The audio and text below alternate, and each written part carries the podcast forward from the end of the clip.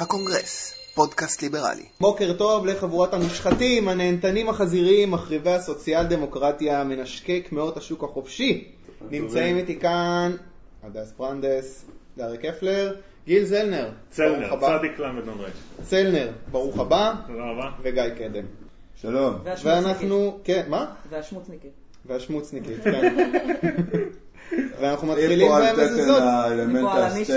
נתחיל במזוזות, נאום מנשקי המזוזות, אז בהפגנת השמאל בתחילת השבוע, יאיר גרבוז טען בנאום שלו, שישראל נשלטת על ידי מנשקי קמעות עובדי אלילים ומשתחווים על קברי צדיקים, וכולם אכלו לו את הראש שהוא מתנשא ומנותק, ואני דווקא רוצה לשאול אתכם, אם מעבר לבוטות, יכול להיות שהוא בעצם צודק? האם הימין בישראל מושתת רק על יסודות של דת? יש בכלל ימין חילוני אינטלקטואלי אה. בישראל? חשבתי שצדיקים הוא מתכוון לרבין. אה, מבחינת הימין, כל אחד היום יש את הדת שלו, אה, גם לשמאל יש את הדת שלהם, הם אה, בסופו של דבר, האידיאולוגיות האלה, אידיאולוגיות באופן כללי ניזונות מרגשות, בשמאל לא פחות מהימין, והרבה אנשים שהם מגדירים את עצמם באתאיסטים במין תחושה של יהירות וגאווה מול כל מיני חרדים שהם מתלבשים מוזר, אה, אחרי זה הולכים וקוראים את ההורוסקופ, או עושים איזה ניו אייג' או הומאופתיה, או כל מיני שטויות כאלה, אז אה, כל אחד והדת שלו, אני בעד אה, מי דבק. אשאל אותך אחרת, מי היאיר גרבוז של הימין? מי היאיר גרבוס של הימין? כן, יש דבר כזה? אני לא מספיק מכיר את מר יאיר גרבוס, למעשה לא שמעתי את השם עד היום. עזוב, מי הדוד גרוסמן של הימין? אה, דוד גרוסמן של הימין, הוא נראה לי היה גר- גרוסמן של השמאל. אני מצטער, אני- אני אולי אה, בפוליטיקה אתה הכללית. אתה בהכחשה שהאינטלקטואל זה משהו שהשמאל מי מנכס. שיכתוב את תמיד מזרחי אולי. רגע, הזמן שלו. אם אני בהכחשה שאינטלקטואל זה משהו שהשמאל מנחש, השמאל בפירוש מנחש את ה- מנכס את האינטלקטואליזם. בצדק. הוא עלה, לא. מה, הוא עלה מ, אה, מהחילוניות, שהיא כעיקרון הייתה תנועה באמת ש, שהרבה מהשקרים של הדת אה, הסתירה מעליה, אבל אה, אה, היום הוא פשוט אימץ לעצמו דתות חדשות, וכמו הרבה דתות חדשות הוא נלחם נגד הדתות הישנות, וככה אני רואה את זה, זה לא שמדינות שעלו בהן אה, ממשלות שמאל, אה, כמו יוון או ונצואלה, הן אה, מדינות שהפכו להיות נאורות או יפהפיות. זה שתי דתות חשוכות שמזלזלות ומתנשאות אחת על השנייה. אוקיי, בסדר. גיל, מה אתה אומר? אתה יודע, התפיסה הזאת היא שאיכשהו אה, להיות חכם זה בהכרח פוסל אותך מלהיות ימני, זה מה זה מצחיק, זה גם היה מישהו שעבד איתי פעם, שאמר לי שמת- שימנים מתחלקים לשתי קבוצות. יש את הימנים הדתיים, ויש את הימנים עם תואר במשפטים. עכשיו זה כזה, עכשיו זה כזה, זה מצחיק, כן? כי סתם דוגמא, אני, הכי, אני, אני סופר חילוני, כן? התחתנתי חתונה אזרחית, אה, אני, זאת אומרת, אני שונא דת בכל מובן שהוא, זאת אומרת, ההורים שלי מספרים שכשהייתי אה, ילד בגן סירבתי לשים כיפה כשלקחו את כולנו לבית כנסת, ממש כזה, היה כמו מטורף. אה, בועל נידות. זה לא של דת. I'm not in a position to confirm nor deny that. בכל מקרה. אה, ומצד שני אני ימני בקטע של... אה, אני לא מאמין, אני לא מאמין בקטע הזה של, אה, של המשא ומתן עם פלסטינים, אני לא מאמין באוסף של דברים כאלה שלדעתי הם counter productive, שהם לא, לא מובילים למשהו אמיתי שהולך לכיוון הזה. עכשיו, הם, אה, עכשיו יותר מזה, אתה מסתכל, יש לי מלא חברים ימנים חילונים. עכשיו, יש להם קריטריון מאוד מאוד מעניין. הם כולם, כמעט כולם יוצאי ברית המועצות. כמעט כולם. עכשיו, למה? כי הם ראו מה זה שמאל במרכאות, אני עושה פה מרכאות, לא שומעים את זה בהקלטה. זאת אומרת, זה מרכאות יותר גדולות. והם ראו שקומוניזם לא עובד, ומצד שני כל האידיאלים של ההסתדרות וכל זה, זה דוגרי זה קומוניזם. זאת אומרת, אתה יכול, אתה יודע, לעטוף את זה איך שאתה רוצה, אבל בסופו של דבר זה קומוניזם. אגב, בתיאוריה לפיד אמור להיות אה, כביכול מכוון לקהל של הימנים, החילונים וזה, ובפועל אה, הוא פשוט לא עשה כלום. 20 שניות, נקודה אחרונה. כן, אני מוכן לבלוע את הצפרדע של הדת ולקבל שיפור כלכלי ואני מצביע בנט. אוקיי, כן. חתיכת צפרדע, זה לא רק צפרדע של גיל. זרקת את הפצצה בסוף. אוקיי, דריה, כן. אוהבים אותך דריה. לא אה. אני לא מצביעה בנט, אני, האמת שאני לא בטוחה אם אני מצביעה. אז אני אולי, אל. תצביעי ותבואי אלינו, אנחנו אוכלים בוא בטח נראה, אם, כבש. אם חסידות סאטמר מוכנים לתת לי את המאה דולר האלה, אני, אני לא אצביע כל כך חזק, אה, אני, אני, אני בהחלט אעשה את זה עם כל הלב. אה, תזכיר אבל את השאלה? אוקיי, ימין אינטלקטואלי. כן. יש דבר כזה בכלל? ימין חילוני, ימין אינטלקטואלי, או שימין זה בהכרח מבוסס על דת, משהו מיסטיקני, גמרא.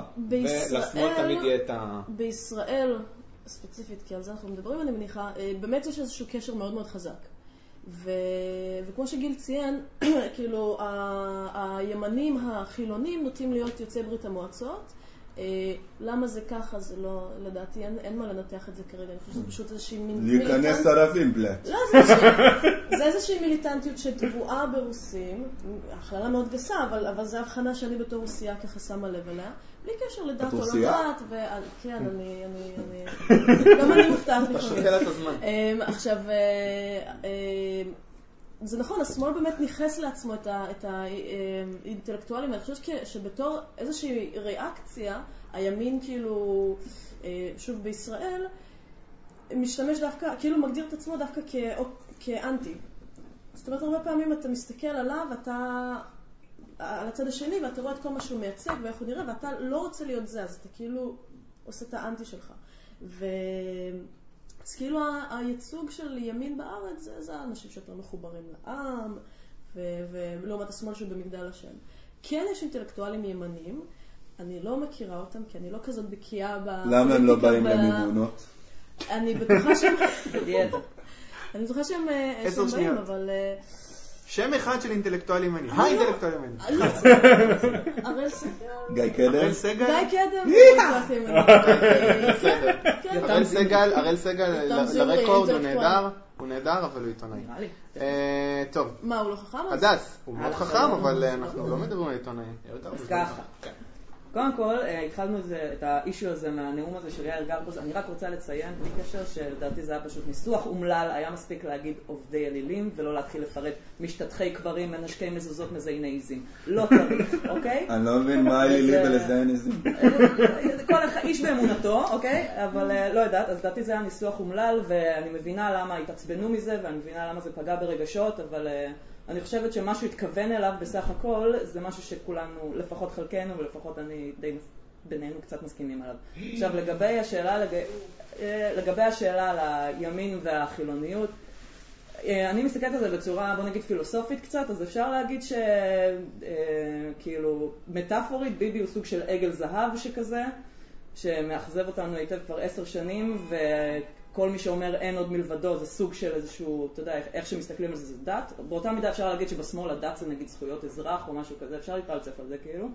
אבל בתכלס, בפרקטיקה, תראה מה, מה הולך. מה שאני רואה, כאילו, סטטיסטית לפחות, ראש הממשלה חילוני מת, רוב האנשים שיושבים בכנסת חילונים, כאילו, מהבחינה הזאת, גרבוס צדק בקטע של הקומץ ששולט, כאילו, שהחרדים תמיד יהיו פה משהו שצריך להיכנס איתו בברית קואליציונית כלשהו, ואינטרסים פוליטיים, כאילו, תמיד איכשהו... אה, לא מוזר שהוא כרך את הדת. עם הנהנתנות החזירית? אה, מה הקשר? עם הנהנתנות, אז זהו, זה, בגלל זה אני אומרת שזה היה ניסוח די אומלל של הפירוט הזה שהוא נתן שמה. נראה לי שאפשר להגיד, אולי אה, בדרך הפסיכומטרי, שכל הדתיים ימניים אני מניחה, או או רובם הגדול כבר לפחות, עכשיו. אבל לא כל הימנים, כל הדתיים ימנים, אבל לא כל הימנים דתיים. כאילו, הרבה מהימנים זה אנשים חילוניים, כמה שאני יודעת, שפשוט רוסים, אוחזים כן. בדעות אה, אוהדי מכבי. נקודה אחרונה. אה, מסקנה, אה, מה כתבתי לי? למרות שרוב הימנים חילוניים, להיות, להיות ימני זה סוג של להיות דתי בקטע של רק ביבי, אה, הבית היהודי, המדינה מעל הכל וקדושה, עד כמה שאני מבינה ימין בקטע לאומי, כאילו. התעקשות חסרת פשרות על אדמות ש... וכאלה, ולהצביע ימין זה בעצם להתחתן קואליציונית עם החרדים, אז כן, יש משהו באמרה. הזאת, אבל אה, אה, לא, לא במובן הפרקטי בדיוק. אוקיי, יפה מאוד. אנחנו עוברים לנושא הבא, תקרית השוקולד. תן לי שוקולד. נוסעת שיכורה, פותחת ג'ורה על דייל בטיסה לאילת, ופותחת טרנד של שיימינג דרך צילומי וידאו באייפון והפצתם ברשת. שלי יחימוביץ' טוענת שמדובר בראי מעוות לתרבות הצריכה הקפיטליסטית. אני אקח את זה לצד שלי ואגיד שזה ראי לתרבות המגיע לי. מי צודק? אני או שלי? או שאולי שנינו לא בסדר, שכל פיפס מיד מגויס לאג'נדה שלנו. אה, כן, אז אפשר לקחת את זה משני כיוונים, שניהם נורא נחמדים. מצד אחד אפשר לקחת את זה לכיוון הטריוויאלי, ולהגיד זה שהאישה הזו חושבת שפשוט אה, מגיע לשוקולד, אה, ואנשים אה, שזה זכות של הזכות אה, לשוקולד, שאני מודה שהיא זכות אנושית, פשוט לא במטוס, אז אפשר להגיד שזה נשמע כאילו יותר האישה הזו כנראה הגיעה מהפריפריה, ש, שיש שם אה, הרבה ניזונות מרווחה, ואולי זה לא ממקום קפיטליסטי, אבל דווקא אפשר להגיד גם שזה ממקום מאוד קפיטליסטי, כי עצם המחשבה שאדם, אה, אה, באמת אדם עם יכולות אנושיות מאוד נמוכות, כן? יכולות אנושיות מאוד נמוכות, אני לא טוען שהיא ערבייה או משהו, אבל יכולות אנושיות שלה לא משהו, אה, יכול להרשות לעצמו לעלות על מטוס לבולגריה בשביל לזרוק שם כסף בתוך קזינו, כן? זה אנשים שלאורך מאות, אלפי, מאות שנים בהיסטוריה האנושית תמיד היו מאוד עניים. אנשים ברמה הזאת. ואז במטוס עוד לצפות שייתנו לו שוקולד, אפשר להגיד ש, שכנראה שגם יש לזה קשר לקפיטליזם, אז כל אחד יכול לקחת את זה לכיוון שלו מבחינתי. אוי, איזה סמטוחה. גיל? זה מצחיק אותי כל הדבר הזה, כי זה, זה, קודם כל זה בולשיט, אוקיי? זה לא קשור לשום תרבות צריכה, זה אותם, זה אנשים שצועקים כי הם צועקים. היו איתי אנשים כאלה בבית ספר, אה, למדתי בקריית ביאליק, שאתה יודע, יש שם, אה, נקרא לזה, ערבוב אוכלוסיות מכל הכיוונים, וזה היו אנשים כאלו מאז ומתמיד, זאת אומרת, זה לא קשור לשום צרכנות. זה קטע של, אה, זה פשוט תרבות ירודה של, התנהגות בבני אדם, וזה לא, שוב, זה לא קשור יש פה קצת עניין של נקמה של אלה שהסתכלו מהצד והתבאסו, ועכשיו, אה, ככה? כאילו אין שוטר, אין אף אחד שיגיד לה, זה, אין בעיה, נצלם אותך ונשים אותך ברשת. זה הנקמה הקטנה של לא הצופים קשור מהצד. שני דברים. אחד, השיימינג הזה זה אדיר. זה הדבר הכי טוב שיש. כי שים לב מה קרה פה. זאת אומרת, היה פה פעולה שבעצם הענישו את האנשים על, התנה... על התנהגות רעה, בלי מעורבות של רשות חוק, באופן כזה מבוזר, לא היה פה איזה גוף שכאילו נכנס בהם בצורה מסודרת. זה... זה, ה- זה הכי טוב, זה, זה הדרך, זה זה שנקרא סלף פוליסינג הכי טוב שיש. בשוק החופשי כן. התקשורת איטליאן בעצם. כן. זה זה כן. כמובן מצליח. בדיוק, וזה עובד נהדר. אה, עכשיו אני מזכיר שהקטע הזה שבמקור התפקיד המקורי של, הד... של הדיילים זה לא להגיש לכם קולה וכאלה, זה לשמור על סדר בטיסה. במקור, ו... וזה משהו שחברות התעופה קצת שכחו, כן, מבחינתם זה עוד דרך למכור לכם אה, כזה וויסקי ב-20 דולר, כן? עכשיו זה... בארצות הברית היו מורידים אותה עם טייזר ובאזיקים מה... מהטיסה, שאגב לדעתי גם בישראל צריך לעשות את זה, אבל זה כבר עניין אחר. אפילו בשביל הכיף. לא, זה קטע כזה של... אה, בסופו של דבר המטרה של הדברים האלה זה שכולנו יהיו חיים יותר טובים, כן? אה, והחיים יותר טובים זה לפעמים אומר, וואלה, צריך אה, לאכוף חוקים שהמטרה שלהם הם לשמור על אה, חיים סבירים לכולם. וזה אולי יישמע קצת אנטי ליברלי, אבל לדעתי, בכנות, בקטע הזה, עדיף סדר מאשר אנרכיה. אני חושב שזה אנטי ליברלי. דריה, מה את אומרת על הסערה הזאת? זה יצא מפרופורציות, כל אחד לוקח את זה לכיוון שלו, שלא בהצדקה, ניפחו פה איזשהו משהו, מה את אומרת על זה? איך את ראית את זה? אה, נורא מסגרן אותי לדעת מה, מה קרה, למה דווקא הסרטון הזה? כי לא חסרים סרטונים של אה, אנשים אה, רבים מכות, עושים שטויות, יש איזה סרטון כזה מפורסם של, של מכות באילת, כאילו של, של איזה עשרות אנשים זורקים אחד על השני כיסאות וזה, שזה היה מאוד כיף לראות את זה, אבל זה כל למה אתה נוסע לאילת. אני גם בחוץ. חושבת, כן, זה יש להם את הסכינים הכי זולות. וכאילו, אני-? אז אני תוהה מה היה מיוחד אני חושב בסרטון שהיה הזה. שם משהו מזוקק, זאת אומרת, זה היה זה היה הבן אדם הזה, כן. לא היה איזה המון. תראה, עכשיו, אמ, כאילו גילוי נאות, אני חושבת שכולנו פה אשכנזים. אה, דברי בשם עצמך. כן. לא, אני אני חצי אתיופי. לפי השיער אני רואה. אה, אז, אה, אז. כאילו בוא נגיד שאני חושבת שהשיח שלנו הוא קצת נגוע ב- ב- בשמאל לבן מה שנקרא. שמעתי את המונח הזה המון אתמול בפאנל נשים שלי, אז אני מצטערת עם ה- צריכים עם להוציא השפה שלי נגיעה נגיע לפאנל האישים כן, האלה. לגמרי. אה, אז אה, כאילו שלי יחימוביץ', אני מבינה, אני מבינה מה היא אומרת, לדעתי זה לא נכון, אני חושבת ש... אה, מי- גיא הזכיר את זה לדעתי? שזה, שזה יותר התרבות של, ה, של המגיע לי, של, אה, של אנשים שלא חושבים. ולדעתי דווקא כאילו מה שגיל, מה שאתה אמרת, שזה כאילו הפוליסינג הכי טוב של, של הפאבליק שיימינג הזה. אה, בעיניי הטרנד הזה הוא נורא, כי בעיניי כאילו זה הפך להיות מגניב עכשיו לצלם אנשים ורק מחכים שמישהו יעשה את זה ועושים שטויות. אה, אבל עצם זה שמצלמים את זה ומראים את זה, ואני אספר לכם איזושהי אנקדוטה קטנה, אני לא זוכרת, נראה לי שניות. שסיפרה לי, כן, שבא אליי איזה מישהו, אה, נראה לי ניסה להתחיל איתו או משהו וזה, ואז הוא עושה לה, רגע, רגע, סתם שתדעי, אבל אני לא כמו אלה בסרטון של השוקולד. אני, אני בסדר. נכון? אני בסדר. וזה בעיניי, נתת לו הזדמנות? במקרה הזה, אני לא, אני אשאל את אימא, אה, ובמקרה הזה, פה הסלף פוליסינג הזה, אה, אה, לדעתי זה עובד, זה כן משפיע על ה- על הצורה שבה אנשים רואים את עצמם, וזה נחמד. שתדעי לך, בבית ספר אוקיי. יסודי הייתי מתחיל עם בנות רק עם שוקולד, וזה עבד מעולה. כן? איפה מרחת אותו? הדס, זה קשה לי להסביר במילים. אה, אה, לגבי מה ששלי יחימוביץ' אמרה, אני חושבת שהיא צודקת אה, בגדול, אבל צריך לחדד את זה. זה לא ראי של החברה הקפיטליסטית-צרכנית, זה ראי מוקצן של מה שנמצא בקצה של התרבות צריכה הקפיטליסטית, ובואו נקרא לזה חזירות. נו, אוקיי? היא בהמה, די, מה זה. קשור? לא, לא, לא, אבל חכה שנייה, זה עניין של... מה יש אה, לך נגד חזירים? אין שום דבר, חיה נהדרת. תזכירי לי מאיפה חזרת כל לפני כן. שבועיים? מאיפה חזרתם לפני שבועיים? מאמסטרדם. אה? איזה סגפנות, מה- אני אגיד לך? בסדר, אני לא אומרת שלא, אבל כמו כל דבר, יש מידה בכל דבר. יש, יש מידה ויש uh, סקאלה, אוקיי? אני אומרת שזה נמצא בקצה של הסקאלה. שזה הגזמה, אובר צריכה, וגם המגיע לי הזה שאנחנו מדברים עליו, זה לא מנותק מזה, זה קשור בזה, זה אני ואפסי עוד. זה בעצם להעמיד את האדם, את, את האני במרכז, בקטע הכי הארדקור שיש. אני זה כל מה שחשוב, חוק הג'ונגל גם, אתה יודע, כאילו, עכשיו אפשר להגיד שתרבות הצריכה הקפיטליסטית היא, אתה הולך להתעצבן עליי, אני יודעת, אבל היא דורסנית עצבני. במהותה, אוקיי? זאת אומרת, זה בעצם אומר, אין מה לעשות, אלימות כלפי החלש, החזק שורד, חוק הג'ונגל, אני מקבל את מה שאני רוצה עכשיו, ואם לא, אז כולם... אה, ביטוח לאומי. אה, וזה מהצד השני, כן? אז אה, אין להתפלא שככה נראים התוצרים הכי מעוותים והכי מוקצנים שלה, ואם אנחנו רוצים לדעת למה זה קרה, זה בעצם סמל לשחיתות לדעתי, שחיתות שהמקור שלה זה בפינוק.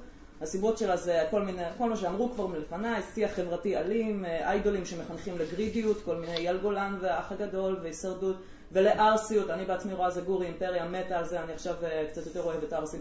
אה, אוי ואבוי, תמחק. יש הרבה אשכנזיות שאוהבות ערסים, זה עוד בעיה פה עם ה... יותר מהכל זה הערצת כסף ומותגים ודברים כאלה והתר, והתרבות של השכונה. עשר שניות, צ'ה כן, גווארה, אז. יותר מהכל לדעתי זה, כמובן בחינוך וזה חינוך לנסיכות. תשימו לב שכל ילד כאן הוא נסיך של אבא, נסיכה של אימא.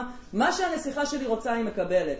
מי שגודל ככה, באופן אה, מסוים, באופ- באופן מאוד מוגזם נגיד, זה התוצאה בסוף. וכל הנסיבות החברתיות שמביאות לזה, בלי להתנשא מעמדית מעל אף אחד, כי אני לא יודעת מאיזה מעמד הם, אוקיי? אה, וזהו, אז כן, שלי צודקת. אוקיי. אה, מה עם הזמן של הדיון, של להתווכח? או שאנחנו לא עושים את זה? אה, עוד לא. עוד לא. אפשר, אבל זה- יש למישהו משהו להוסיף? אני לא מסכים בשום צורה שהיא עם הקטע הזה ששלי צודקת. סתם, קודם כל כי אני שונא את שלי, אבל בלי... אבל אה, בלי... אני כן. יכולה להבין את זה, כן. אני מת על שלי, שתדע לך, כי היא כנה. אני מעדיף אנשים שאומרים מה שהם חושבים. ולא מסתירים את זה מאחורי כל מיני. לא, אתה שום בעיה. אתה יודע מה שאתה אמר, כי אתה יודע מה אוקיי. זה, אבל ראיתי בהקשר... אה, רגע, נמשיך. דיון, דיון, דיון פתוח. סתם משהו שראיתי בהקשר של המקרה החזק הזה. לוקח, כן. כן, שמישהו, אה, איזשהו אה, פובליציסט, אני לא יודעת, אני חושבת שהוא כתב בהארץ, חיים לוינסון, אני חושבת. כתב אה, איזשהו סטטוס אה, שבעיניי, כאילו, הוא אמור להיות, יענו, אולי, הוא פשוט יצא כל כך מתנשא, הוא אמר כאילו, אני בכלל לא מבין מה כולם כל כך יוצאים מזה, אה, יוצאים על האנשים האלה בטיסה של השוקולד וזה. אתם לא יכולים לצפות שאנשים מהמעמד החברתי הזה יגדלו כל החיים ככה שדופקים אותם ומשתינים עליהם וזה, והנה יוצאות התוצאות. מאיפה אתה יודע מאיזה מעמד הם, מאיפה אתה יודע מאיפה הם באו ומה הם עשו, וזה הכל סטריאוטיפים. אה, אבל את יודעת שהם קפיטליסטים שגידלו אותם אני לא להתנהג אמרתי ככה שהם. קפיטליסטים, אמרתי שהם איזשהו תוצר של. חברה קפיטליסטית. אז היא- זה- אז היא תוצר של קיפוח, מה זה משנה? זה לא קשור לתוצאה של קיפוח, אתה לא- רוצה, זו אותה התנהגות כוחנית שסתם תור דוגמה, אחד הסיפורים הכי מפורסמים על לודאי חוסיין, היה קטע שהוא הלך ב- באיזשהו כנס של הליגה הערבית וירה לנציג המצרי בראש, אני לא טועה זה המצרי. סבבה. אוקיי. כן? עכשיו, עכשיו הוא סתם האמת שאני קצת מתחרמן. עכשיו, הקטע הזה זה, זה פשוט התנהגות כזאת, שהיא התנהגות כוחנית שלא נובעת לא מקפיטליזם או שום דבר. לקטע הזה של הנסיך של אבא, נסיך של אמא, דוגרי, מסכים איתך. על זה זרמתי איתך. אבל זה לא קשור לתרבות צריכה. זה קשור לפשוט, זה קשור, זה קשור. בעקיפין כן, כי אתה רוצה את האייפון 6 הדס, אני לא אבל בארצות הברית הקפיטליסטית היו מרביצים לו טייזר ומושיבים אותו. אני לא יודעת. זה נורא הכללה כאילו בתוצר של התרבות וזה. קודם כל יש כל כך הרבה תוצרים. אני, וואלה, כאילו, גדלתי ביפו, כן. באתי ממשפחה ענייה, באנו אחרונה. עיירה מושתנת ברוסיה, כאילו, אמ, עם כל הכבוד, אני כן מכבדת אנשים, אני לא תוקפת אף אחד, כאילו, אני מאוד אוהבת שוקולד, אבל כאילו, זה לא...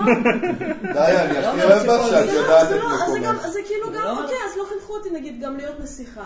אז אז זה קשה להגיד שכאילו פה לא בישראל כולם מחנכים אותם להיות נסיכים, נסיכות, זה לא... אבל סטטיסטיקה. אוקיי, זהו. עוצרים. אני לא עשיתי את המחקרים האלה, ואני חושבת שגם את לא. עוצרים, נסכים שלא להסכים. טוב, הנושא המרגש של הריבית של בנק ישראל. ריבית החדשה של בנק ישראל 0.1 אם אתה. סרקסטי, אני הולך. אחת הכותרות שהתעלמו מהן בסערת הבחירות, אבל בארצות הברית צריך לזכור, זה היה אחד המהלכים שעמד מאחורי ניפוח בועת הסאב פריים. איך הורדת הריבית תשפיע עלינו, גיא? איך הורדת הריבית תשפיע עלינו, אז, אז אה, באמת, אה, אה, אם יש תחום, כולם מביאים כזה, כולם יוצאים נגד אה, אגרת הרישוי, אגרת הטלוויזיה, לא אוהבים את הדברים האלה, אה, ובאותו זמן יש איזשהו אה, גוף עלום שמדפיס מיליארדי שקלים וקונה מאות מיליוני דולרים בשנה, וזה לא מפריע לאף אחד, כי אף אחד לא מבין בכלל מה זה לעזאזל ריבית בנק ישראל. מתמטיקה זה קשה. אמרת את כל זה, ואני עדיין לא מתרגש, מה... כן, אז זה סתם ככה אה, לגבי כמה מצחיק זה הפוליטיקה, דבר שכדאי מאוד להבין אותו. בגדול, מה שקורה זה שכסף זה כמו כל סחורה, יש אה, מישהו שמייצר כסף, בנק ישראל מלווה לבנקים אה, כסף אה, בריבית, הוא לא, לא כסף שקשור לאיזה זה משהו שיש לו, אלא זה פשוט מי שמוכן מהבנקים לקבל את ההלוואה בריבית שהוא מציע. וכשבנק ישראל מוריד את הריבית, הבנקים מן הסתם לובים יותר, עניין פשוט של מחיר, נכנס המון המון כסף לשוק. כמו שיכול להיכנס טלוויזיות, נכנס המון כסף. מה קורה כשנכנס המון כסף לשוק? בעצם אנחנו רואים אינפלציה. יש, חוק... יש כוחות שפועלים נגד האינפלציה, כי כנגד הכסף גם אנחנו מייצרים יותר דברים לפעמים. אז לפעמים. כי כסף עומד כנגד טלוויזיות, אז לפעמים אם, אם יש יותר טלוויזיות ויש יותר כסף, המחירים נשארים אותו דבר. אני רואה שאני 40 מבלבל אתכם. שניות, 40 שניות, בוא תסביר לי, לגמרי. בוא תסביר לי רגע, אני לוקח את המשכורת שלי והולך לסופר, איך זה השפיע עליי? אז איך שזה משפיע עליך, בסופו של דבר זה מעלה לך את המחירים, אוקיי? זה גורם לזה שאם המחירים הי- יהיו יורדים הם לא ירדו, ואם הם לא היו יורדים אז הם יעלו, זה האינפלציה, וזה גניבה מאוד מאוד גדולה של כסף. היום אה, כלכלנים מספרים לנו כל מיני סיפורים שהם בעצם מנסים להציל את השוק ממיתון, זה הבלים ושטויות. מי אה, מרוויח? הכל אינטרסים, מי שמרוויח מזה זה בעיקר בנקים ופוליטיקאים שרוצים לתמרץ את הכלכלה לפני בחירות, ואלו הסיבות, זה מה שמנחה את מדיניות הריבית, ומי שמספר לכם פנסיאניזם או מילטון פרידמן או שטויות כאלה, אין לזה שום קשר, מיליארדי שקלים מודפסים רק לפי אינטרסים, וזה משהו שצריך לעצור אותו. אוקיי, גיל. וואו, אה, קשה להתמודד עם המשנה שאמרת עכשיו. תוסיף או אה, תסתור. זה תסתור. בסוף הריבית, אה, הצורה שרוב האזרחים רואים את הקטע הזה של הריבית, בפועל זה הקטע שחשופים עליו זה הקטע הזה של משכנתה, אז אני אתייחס לנושא הזה. אה, בסופו של דבר, הרי אה, ברוב, ה, ברוב המקרים, רוב, האנשים לוקחים, לפחות עד השנים האחרונות, היה מקובל לקחת משכנתה בריבית משתנה. ומה שקורה זה שההורדה של הריבית הזאת היא בעצם יוצרת לך סיטואציה שכביכול יותר כדאי לך לקנות דירה מאשר לשכור דירה. מה שגורם לכך שיותר אנשים הולכים לקנות דירות, מה שגורם למחירים לעלות. שזה, שזה, שזה מאוד מצחיק אותי הקטע הזה שאף אחד לא באמת, זאת אומרת שעושים את המהלך הזה וכרגיל לא מתייחסים לבאמת מה, מה, הוא, מה הדבר הזה זאת יעשה. אומרת, כל- במילים אחרות, יותר זול לקנות את הדירה שהיא יותר יקרה. בדיוק. זה ממש ככה, זה, זה, זה עד כדי כך פשוט. עכשיו, אה, ההלוואה עולה לך פחות, אבל הדירה עולה לך יותר. בדיוק. אז לא אני-. התקזזתי. הדס. מה שהוא אמר עכשיו זה משהו מאוד חשוב. משכנתה זה הלוואה שלוקחים 30 שנה, 25 שנה קדימה. ריבית מאוד משנה, כי את יודעת, עוד אחוז ריבית, אבל על 25 שנה אחוז זה המון המון המון כסף. אז כשבנק ישראל מוריד את הריבית, הבנקים מלווים, גם הריבית של המשכנתה יורדת, כי הבנקים מלווים בהתאם לריבית שהם לווים, אוקיי? כשה, כשמשלמים פחות ריבית על משכנתה, יותר אנשים אומרים, אה, אוקיי, טוב, אני אקח משכנתה ואקנה בית. וזה גורם בעצם לעליית מחירי הדיור בארץ. יש לך. עוד משהו, כן. כן, בגדול, אה, אני אישית חושב שזה דבר רע, בגדול. אני חושב שהמודל הזה של אנשים שקונים את, ה... שקונים את הדירות שלהם בסופו של דבר רע. והסיבה שזה דבר רע, זה שזה פוגע בניידות שלך. זאת אומרת, אני מסתכל על הדברים האלה של אה, אה, איך אנשים נעים, איך אנשים חצי נעים... דקה? סליחה. סורי, כן. לא, לא, חצי דקה. כן.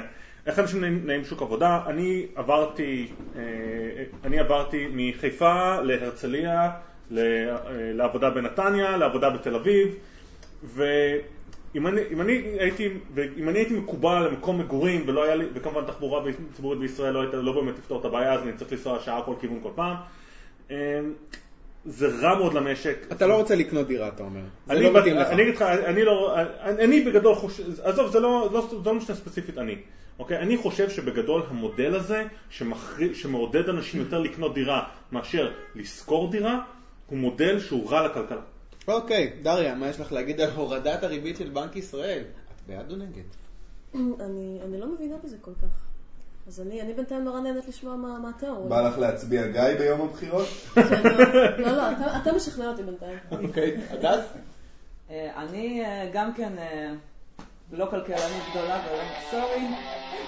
איך מסתכלים את זה? זה חדש. חבר'ה, זה הרינגטון של הדס שהורסת סליחה. שהורסת את ההקלטה. זה הבעל בית שלי, מה אני עושה? כן. תביא, נדבר איתו. לא!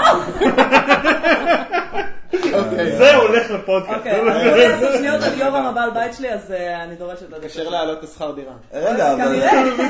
יש לו משכנתה. יש לא, לו משכנתה שעכשיו זולה את השי, יותר. אולי יוריד את אוקיי. המשכנתה עכשיו בגלל שהורידו את הריבית. אולי. יוריד את- השכר אז דירה. ככה, אני כן. כמו ש... אני מצד אחד, אמנם אני בת של גזבר, אבל אני וואלכ לא מבינה בזה כלום. אני ניסיתי להתכונן קצת לנושא, קראתי מאמר של איזה יועץ משכנתאות אחד, ש... ממה שהבנתי ממנו ומה שאני מבינה מכם, זה בסך הכל עוד אחיזת העיניים שלוקחים כסף מכאן, מזיזים לכאן, לכאן, לכאן, וזה לא משנה לי, בסופו של דבר זה לא משנה כלום, חוץ מלמי שרוצה לקנות דירה, אני מבינה, כאילו שוק הדירות, זה משפיע עליו מאוד, אני לא מאוד מבינה בזה, אבל זה נשמע לי כמו עוד משהו שבמק... כאילו, אם זה משפיע על משהו זה רק כאילו עוד אה, פריבילגיות לבעלי ההון ולבנקים ולטייקונים, זה אני בטוח. מניחה, אז אני לא יודעת עד כמה זה טוב לי בתור אזרחית, אני מניחה שזה תלוי באיזה עמדה אה, זה, זה כל מה שיש לי לומר בנושא, ולא אוסיף. אוקיי, למי יש משהו להוסיף בדיון של הריבית? אני רק? רוצה להגיד שאם אני הייתי גם בלונדיני וגם בן של גזבר, לא הייתי מבין בכלכלה. תשמע, עם הפרצוף היפה שלי, למה אני צריכה להבין? אף אחד התחתן מיליארדר, זה לא? בזבוז שאת חכמה, תאמיני לי, את צריכה לתת למישהו אחר גם. כן, כן, הם לא אוהבים את זה. שבוע יום האישה שמח. או, ואנחנו עוברים באמת לנושא של יום האישה הבינלאומי. איך אתן חגגתם את יום האישה? האם זה טוב למישהו? הדס? מתחילים איתי? כן. טוב, אז אני כמובן חגגתי בשם השוויון, אה, ירדתי לרחוב, וכל בחור שווה שעבר לידי צעקתי לו, הלו, אבא שלך גנן כשנפלת מגן עדן? והרגשתי מאוד שוויונית. סתם לא, הורדתי שערות מהרגליים, כמו כולם. אה, סתם, סתם. אה, האמת. שאם לא היו אומרים בפייסבוק שזה יום האישה, לא הייתי יודעת, אבל זה שיש יום האישה, אני מניחה שזה טוב כדי להזכיר לנו, קצת כמו מצעד הגאווה, או... יום ההיסטוריה השחורה בארצות הברית, אני מניחה, אה, זה טוב כדי להזכיר לנו שאנחנו זה עדיין... חודש ההיסטוריה שלך. חודש, נכון. ויום האישה זה שבוע בכלל, אני מבינה. לא? אני לא יודע. גם אני אני. לא... אה, אני מניחה שזה כדי, טוב כדי להזכיר לנו שאנחנו עדיין במצב חב- חברתי שמצריך יום כזה. זאת אומרת, זה עדיין לא נראה לנו לא רלוונטי, כמו נגיד, אה, פעם היה יום ההזדהות עם קורבני, קורבנות המגפת הפוליו, אני יודעת, או כאלה, זה כבר לא נראה לנו כל כך רלוונטי, כי כבר זה נכחד מהעולם. אז ביום שבו לא... רבין, שואה. אה, too soon, אבל אה, גם זה- גם זה יגיע, אוקיי? כי כמו חורבן הבית, אוקיי, כבר נראה לנו, דברים שנראים לנו אנכרוניסטים או לא רלוונטיים, זה אומר שכבר הנגע הזה כנראה כבר לא בעולם שלנו. ביום שבו נגיע למצב שבו נגיד וואלכ לא צריך את יום האישה, אז נדע שבאמת לא צריך את יום האישה וניצחנו. אבל אה, עדיין, עובדה שעדיין כל אחד יכול, אה, אני אשאל אותך... בוא אני אחתוך לזה, הדס. אני עכשיו רץ בפלטפורמה, 50% ממקומות העבודה, אה, 50% ממקומות העבודה בכל ה- בכל המשק, לנשים. זהו, את אוקיי, בעד? מצד אחד כן, כי אני אישה, אוקיי? אז אה, יש לי. לי אינטרס. אני צריכה עזרה, אני לא יכולה. ומצד שני זה רק מוכיח לך שזה ששומרים מקומות במפלגה, אחד למזרחי, אחד לבדואי, אחד לזה ואחד לאישה, כן. כאילו נשים זה איזשהו סקטור אה, אנושי נפרד, נבדל, שצריך כאילו... רגע, רגע, רק. אומר לך שעדיין צריך את יום האישה, כן. כאילו... אבל... וגם הנשים רוצות את זה. בעד או נגד? אה, אני בעד למצב הנוכחי, אני בעד שהעניינים, אתה יודע, שהחינוך בסופו של דבר יביא למצב שבו לא נצטרך את יום האישה, כמו שלא נצטרך את אה, מצעד הגאווה וכל מה שציינו קודם. אבל אוקיי, בשם עוד השוויון כאן, נגבו שתי דקות. דריה, בבקשה. אה, אני רואה משהו די שוביניסטי ביום הזה. כי... כאילו בוא נגיד ככה, זה לא כמו נגיד פעם באמת, כמו שהדס הזכירה, כאילו מצעדי גאווה, ואנשים באמת היו מפגינים והיה בזה צורך, כי הייתה באמת אפליה קשה וכל זה. עכשיו גם היה גם היום... דברים כיפים, היו שורפים חזיות. אה, למה לא שורפים חזיות יותר? מאוד יקר. זהו. לא חזיות דמן, נו, לא... חזיות. אפשר לארגן חזיות, משהו, חזיות, בנייר כזה. חזיות, חזיות, כן. שורפים אוקיי. חזיות. רגע, אתם אוכלים לי את הזמן. כן. אז אה, יש בזה משהו די שוביניסטי ביום הזה, כי זה כאילו, אוקיי, איזה חמודות אתן, אתן אה, כאילו בדיוק כמונו עובדות קשה, אולי גם קצת יותר כי מגדלות ילדים, והנה ניתן, לכם את היום הזה, קחו צ'ופר עלינו. זה, זה מטומטם. למה את לא מחייכת? אה, עכשיו, אה, רגע, רוצים לי, משהו? אה? משהו שהתייחסות למשהו שהדס אמרה, התייחסות לפאנל שהשתתפת בו. נכון, אז אתמול באמת הייתה סטודנטים של, של התל"ח באוניברסיטת תל אביב, יחד עם מטה פמיניסטי תל אביביות באוניברסיטת תל אביב, וגם בפאנל לקחנו ארבע דוברות, שתיים מהצד הליברלי, שתיים מהצד הרדיקלי, פמיניזם רדיקלי. התברר שאחת מהליברליות בסוף הייתה גם רדיקלית, אז היה לנו רק אחת שהיא ככה הרביצה תורה, שלא צריך חקיקה בכל מקום. אה, יום האישה לדעתי זה יום שהוא, אוקיי, בתור רוסייה, אה, בתור רוסייה, נגיד, אני יכולה להגיד אצלנו במ- במגזר, אה, חוגגים את זה בצורה מאוד מאוד, מאוד מאוד אינטנסיבית, וזה חשוב. זאת אומרת, אין דבר כזה שאת, בחורה רוסייה, ומכירה בחורים רוסים, לא תקבלי לפחות כמה וכמה זירי פרחים. אין דבר כזה, לא משנה אם זה חברה. שלך, לא משנה אם זה אימא שלך. אתה עוד נותן פרחים לכל הנשים בחיים שלך. בעיניי יש בזה משהו, כאילו, זה, מצד אחד זה יפה, מצד אחד זה גם שוביניסטי. כאילו, אני עדיין לא, לא, לא סגורה. אני רוצה לגבי פרחים, ממש אבל ה- לא בגלל שאני אישה. זה... אני אני אגב גם רוצה פרחים, כן, לא. לגברים, גברים לא מקבלים פרחים. זה נכון, ואני, כי, כי יש לכם את הכסף. הארנק אצלכם. אתה מבין? זה מוזר להשתמש בכרטיס אשראי שלך לקנות לך מתנה. אוקיי, גיל, מה אתה אומר על יום האישה? בתור גבר לבן פריבילגי. כן. כזה. לא מתבייש. תודה שאני לך לדבר. אה, בדיוק. עכשיו זה, לא יודע, אני, אני שותף לדעתה של דריה פה בחלק מהנושא הזה. אה, אני אגב מתנגד לכל הגישה הזו של הפרחים וזה. אה, יש לי אישית בעיה עם פמיניזם בצורה שהוא, מתנהג היום בהרבה מאוד מובנים, אבל יש איזושהי גישה שבאה ואומרת שוואלה, נשים נדפקות בהכל. אז אני יכול להגיד לכם, סתם תור דוגמה, זה לא נדפק בהכל. אני יכול להגיד לכם, ש- אה, אה, כשאני עמדתי בפני גיוס בצה"ל, אז אישה, אישה שהייתה עם אותם נתונים כמו שלי, היא הלכה לקורס תכנות ממר"ם, ואני הלכתי לאכול חול ב- ב- בשבטה. עכשיו, היא עשתה, והיא, והיא עשתה אותם אה, שנתיים או שלוש או מה שלא יהיה, ואני עשיתי, היא עשתה שנתיים ועוד, אה, ועוד קבע, ואני עשיתי שלוש שנים. עכשיו, אתה יודע, אתה יכול להגיד וואלה, אה, זה כביכול זה התקטנות או זה או מה שלא יהיה, אני לא יודע מה להגיד בנושא הזה. אה, אני חושב שזה מאוד מאוד בעייתי להגדיר מי יותר נדפק ומי יותר אה, זה לאורך זמן. אני אגיד לכם גם יותר מזה. אה, אני אישית מכיר כמה אנשים שאני אגב מאוד מחזיק מהן, אה, שעושות משכורת יותר גדולה ממני, פשוט כי הם ידעו להתמקח יותר טוב. מתמקחות יותר טוב ממני. למה? ו- ו- וזה, וזה תכונה נהדרת של שוק חופשי, של מדיניות ליברלית, ואני לא חושב ש... אני לא חושב שצריך לדחוף חקיקה לכל מקום. באמת, אני מאוד אה, דוחף בגישה הזאת, פשוט אה, צריך, אז כן, יש דברים שהם שומיניסטים מאוד מאוד מובהקים שדופקים את הנשים, אז אותם צריך לדפוק, לא צריך לעשות את זה במנגנון כזה של, מש- של אה, to, to legislate, you can't legislate away everything. זהו. אני רוצה אוקיי. להוסיף משהו ממש רגע, רגע, קטן. לשמור לדיון אולי? אוקיי, אבל זה אוקיי. תזכרי, תזכרי, אם זה חשוב, את תזכרי. אוקיי, גיא. אה, אז אני חוגג את יום האישה, אני כל שנה חוגג את יום האישה, אני פשוט יום שלם לא מדבר עם עצמי ולא אומר לעצמי למה. אה, היום, היום הכי מוזר בשנה מבחינתי, ואני משיג בו שקט נפשי פנטסטי. וזה תמיד מזכיר לי כמה אנחנו צריכים נשים ואוהבים אותם סתם ולא בצדק, ובצדק, ובצדק. אלה הצהרות שלקחו אותנו אה, עשרות שנים אחורה, שתדע לך. אה, דבר ראשון, אני מת על נשים, אני מת גם על גברים, אני חושב שבני אדם הם אנשים נפלאים ומעניינים לאללה. ובהקשר של, אה, של נשים וגברים, אני רוצה קצת להתייחס לאיזה משהו שתמיד עולה, וזה הנושא של פערי השכר. ופערי השכר אה, מציינים שם בדרך כלל כאילו שיש אה, פער, לא כאילו, יש, פער של 30% במשכורת. ואני סתם רוצה לספר קצת על הסטטיסטיקה הזאת, כדי שפעם הבאה שאתם נתקלים בה אז תכירו אותה.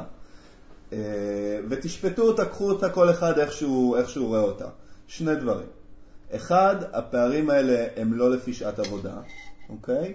זאת אומרת, נשים בממוצע, אה, כשאתה מסתכל על החיים, הם יוצאים לפנסיה בגיל 65, 67, אה, עובדות פחות שעות.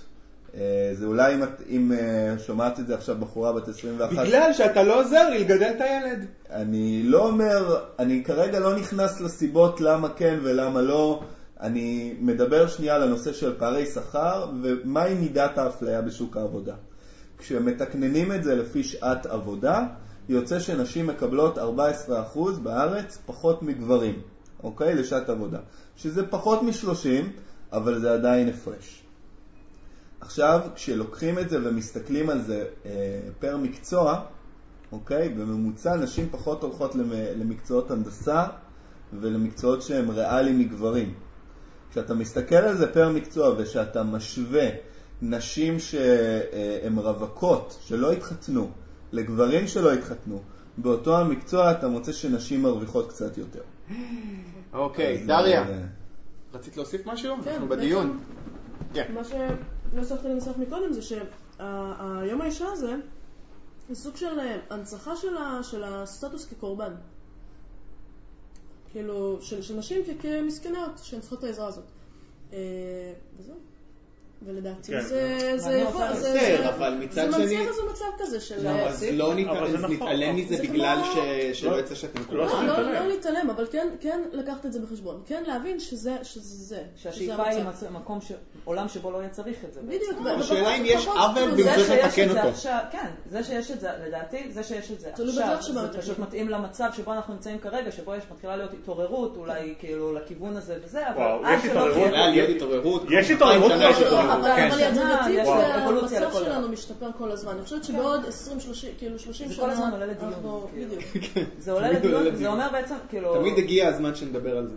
כן, רגע, אה, עכשיו, אה, כל זמן שהמצב בעולם הוא מצב שבו מצריך את היום הזה, כאילו שעדיין אה, זה לא מובן מאליו שאישה היא שוות זכויות לגבר או מה שזה לא... בעולם המערבי. בעולם, כן, הכל, הכל בעולם הערבי, גם אה, כל הימים האלה זה רלוונטי לעולם המערבי. בעולם הערבי כבר יש שוויון זכויות. אה, סוג של, כן, כולם מורידים את הראש. למה ערבי אף אחד לא אכפת? לא, כי למה רק לנו עושים כן, ברית מילה? בעולם הערבי גם לבנות עושים ברית מילה זה- וזה. זה קצת כמו, אני אתן לך דוגמה. אחרת. אה, אני אתן לך דוגמה דומה. נכון שבמלחמה באנסים, במלחמה במגפת אה, תרבות האונס, אה, מצד אחד אנחנו רוצים מאוד מאוד לחנך, כאילו השאיפה היא לחנך גברים, לא לחנך נשים לא להיאנס, אלא לחנך גברים לא לאנוס. אבל עד שזה יקרה, עד, שזה, עד שנגיע למצב שבו הגברים מחונכים היטב היטב, אנחנו צריכות ללמוד הגנה עצמית, נכון? אני ואם כבר אני אומרת אמרתי. שאני הולכת ללמוד הגנה עצמית, אף אחד לא יכול לבוא ולהגיד לי, לא, את לא צריכה ללמוד הגנה עצמית, הגברים צריכים ללמוד לא לאנוס. אחלה, עד שנגיע לעולם הלה לה לנד המופלא הזה, אני אצטרך ונעודד את זה שנלמד הגנה עצמית. הצטרפת ללובי לזכות לשאת נשק. אני אוקיי, חייבת, למה כן. לא? Yes. אני חייבת-. להוסיף. כל הכבוד. ברור שכן, מה נראה לך? גם לגברים, לכל אדם יש זכות לזרועות של דוב על הקיר. חבר'ה, אוקיי, כן. דריה יש קול נשי נמוך, אז כולם קוטעים אותה. במהירות בבקשה, אנחנו בנים הורגים. תעזרו לי, לא, סתם. אה, מה שהדס אמרה בעיניי, כאילו, שצריך לחנך גברים לא לאנוס. אז נגיד, פה באה הליברלית שבי ואומרת, לא, לא צריך לחנך גברים לא לאנוס. נכון. צריך שזה לא יהיה מקובל, לא, צריך שזה לא יהיה מקובל שבן אדם פוגע בבן אדם אחר. או, בדיוק. זה המהות פה, זה. המהות. נכון, נכון. כן. אמן. וזהו. בהחלט, זה בהחלט, בהחלט. בהחלט. ונשק, נשק. אוקיי, אנחנו. עוברים לנושא האחרון, שזה המלצות, אה, נושא לפני האחרון בעצם. רק שנייה, אנחנו לא עושים-? לא עושים את הקטע של הפיטורי קריל וכל האלה, או שזה... לא, זה בסבב זה השני. אני אה, מצטער. טוב. אוקיי, אה, המלצות תרבות, ספר, סרט, להקה שאתם אוהבים ולדעתכם לא מקבלים מספיק פוקוס. אני אתחיל בהמלצה, זה סרט שראיתי לפני כמה ימים ואני מאוד ממליץ עליו, קוראים לו ימים אחרונים בווייטנאם, וזה סרט תיעודי שהיה מועמד לאוסקר השנה, ובניגוד לסרטים שמועמדים באוסקר, אני מאוד ממליץ על זה. זה על השבוע, שבועיים האחרונים של ארה"ב בווייטנאם, לפני שהם פינו את השגרירות, ורק תחשבו מה קורה כשיש צפון וייטנאם קומוניסטים שיודעים שהאמריקאים הולכים להתפנות, דרום וייטנאם שזה היה סוג של צד"ל שהאמריקאים חתמו איתם ברית, ופתאום אמריקה מקפלת את הפקלאות ויוצאים תוך 24 שעות. תחשבו עכשיו על עשרות אלפי וייטנאמים מסכנים, דרום וייטנאם, שצובעים על השגרירות ומנסים לצאת, אמריקאים בשגרירות, חיילים שמנסים, שמקבלים הוראות לא מפנים אותם, לא מפנים אותם, והאמריקאים מנסים לעשות את הדבר הנכון, והכל מתועד במצלמות, אתם רואים לא היה דברים שאתם שצ'אק לא נוריס מאמינים.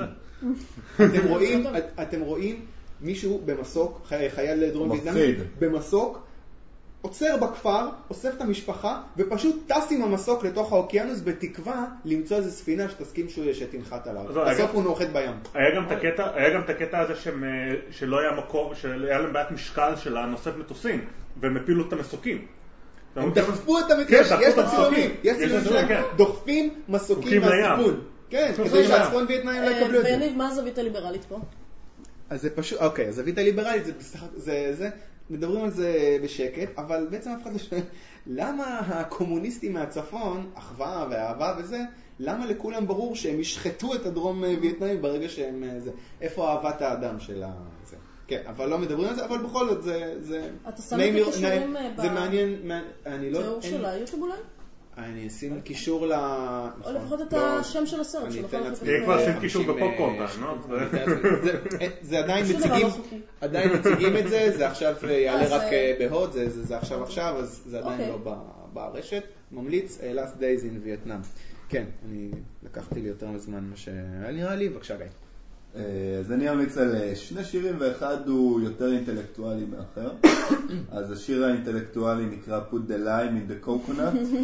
אני ממליץ מאוד מאוד בחום, אני שומע את השיר הזה כל יום לפחות פעמיים. כבר הרבה יותר מדי זמן, כמעט מביך כמה שאני שומע את השיר הזה. אה, והשיר הפחות אינטלקטואלי זה בתרגום לאנגלית, אני אתרגם את זה לעברית כי אני אוהב להגיד דברים כאלה בעברית.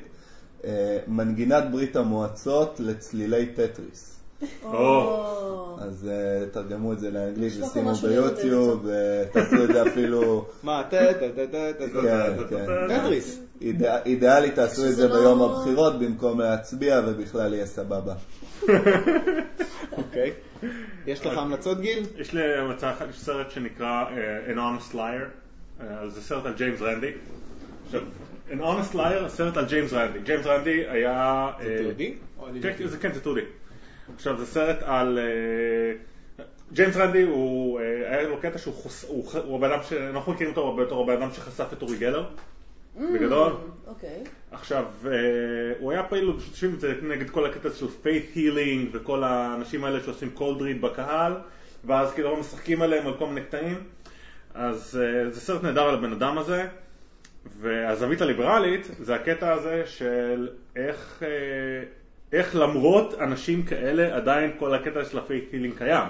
זאת אומרת, אתה הולך בדרום האמריקאי, עדיין יש את הכנסים האלה, שכל מיני אנשים עם סרטן באים, שמים את העשרת אלפים דולר ש- אה, אה, האחרונים שהם לקחו דרך איזה reverse mortgage על ה- על הבית שלהם, כן, כן, בדיוק כאלה, ונותנים אותם לאיזה אוסף של אנשים שבאים ומרביצים להם עם ספר תנ"ך על הראש.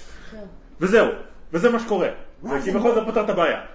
אז אה, התנועה הזאת היא לא- עדיין די בערך קיימת בארץ. זאת אומרת, אתה רואה את זה דרך כל ה- הבבא מהשקר כלשהו בבני ברק, ו... אני. יכול לקחת את זה לכיוון המדעי ולהגיד אפקט פלסיבו. זאת אומרת, זה יכול להיות שזה שקר, אבל כשבן. אדם מאמין בזה, האפקט, ההשפעה היא אמיתית. אה, יש אפקט פלסיבו. לא צריך להגזים עם לא המשמעות של אפקט אה, פלסיבו, הוא לא לרפא- מרפא סרטן. הוא לא, זאת אומרת, אבל יכול להעביר כאבי ראש ולגרום לך להאמין. בעצמך. תשמע, הוא- אורן תשמע, זריף הוא- ונשק לי על הלחי ואז אני מחייך. אז כן, זה, זה הקטע, וג'יימס רנדי היה בן אדם שחשף אנשים כאלה, הוא חשף באופן כללי שרלטנים. אה, זה סרט עליו, אה, משום מה, אה, יש לא מעט אנשים בשמאל ששונאים אותו, זה כבר מבחינתי נקודה חיובית. וזהו, מגניב, זה היה סרט, Honest Liar, הוא יצא ב-2011 אם אני לא טועה. השמאל לא אוהבים עובדות פשוט. די. אה, אני, אני מאוד מאוד ממליצה לכם על אה, בעצם אה, הקלטה, הסרטה של אה, פאנל אנשים שאנחנו אתמול ארגנו. אה, מן הסתם הזווית הליברלית פה היא שדוקטור רננה לויאני, שהיא גם אה, דיברה בכנס החירות אה, בשנה שעברה והיא תדבר גם בכנס הזה, ייצגה מאוד מאוד בכבוד את הרעיונות הליברליים, את הרעיונות המהפכניים לפי התגובה של הקהל, שבהם אה, לא כדאי רגולציה. והיא הסבירה את עצמה לדעתי מאוד יפה שם, ומה שאהבתי זה ששומעים את התגובות מהקהל, וזה כמו... התגובות היו, נשמעו כאילו הם, אה, כאילו הם אה, צפו בתאונה, והם, והם כאילו, והם לא יכולים לא להסתכל מצד אחד. ומצד שני הם פשוט, הם פשוט בהלם ובאטרף ובטירוף, והם אה, מאוד תגובות מאוד מאוד מעניינות. אני הולך לצפות בזה. אני- כן, לא, גם אני. אה, גם כן, אני. גם- מה, איך- צופים בזה? אה, אני, אני אשים קישור, העלינו את זה כבר ל- למרשתת. אני אשלח לך קישור. ביוטיוב? כן, ותוכל להוסיף בתיאור אולי? של ה... אני דורש, אם אתה הולך אני להשתמש בביטוי מרשתת, אתה צריכה להגיד אתה צינור. או את- או את צינור. זה אגב? גם כל מי שרוצה ויצפה בזה יוכל לראות שלא כל הכוסיות בשמאל. אה, גם נקודה חשובה. אה, כן, תראה, יש לנו את... לכבוד יום אה, האישה. אה, דפנה הנחתה את הפאנל, אגב, דפנה מורל, שהיא ככה ברכש אה, ליברלי יחסית חדש אצלנו בתל"ח, היא בחורה די מבריקה. אה, עשתה עבודה מאוד יפה. ואני מאוד מאוד ממליצה, אני אשלח לך את הקישור, תשים בתיאור של ההקלטה שלנו. זה עבודה קשה, מה לחפש ביוטיוב, תכלס? אה, אני לא יודעת, כי עוד לא ראיתי בסרטון, לא יודעת איזה שם נתנו לו. נעבוד על זה ש- שזה נעבוד על יופיע. זה. הדס, אה, כן. אה, טוב, אני לא לא הצלחתי לחשוב על שום דבר עם זווית ליברלית פר סי, אבל אה, בוא נגיד, אולי לכבוד הבחירות, אני רוצה להמליץ על... אה, לא זה לא בדיוק עמוד בפייסבוק, זה איזשהו... באינטרנט, כאילו זה פינה בוואלה, של מאיירת בשם רחלי רוטנר. שעשתה מין סדרה כזאת, מי שקרא את זה, היא חריפה בטירוף, אני מתה עליה, היא מצחיקה לאללה, והיא עשתה מין סוג של פינה כזאת בוואלה נראה לי, שקוראים לה הלקקנים, לכבוד הבחירות, היא יירה סטטוסים של פוליטיקאים, אוקיי? זה קורע, אם השבוע רק הייתי היה... מכיר אחת כזו שעושה דברים כאלה. מעניין אה, מי באמת.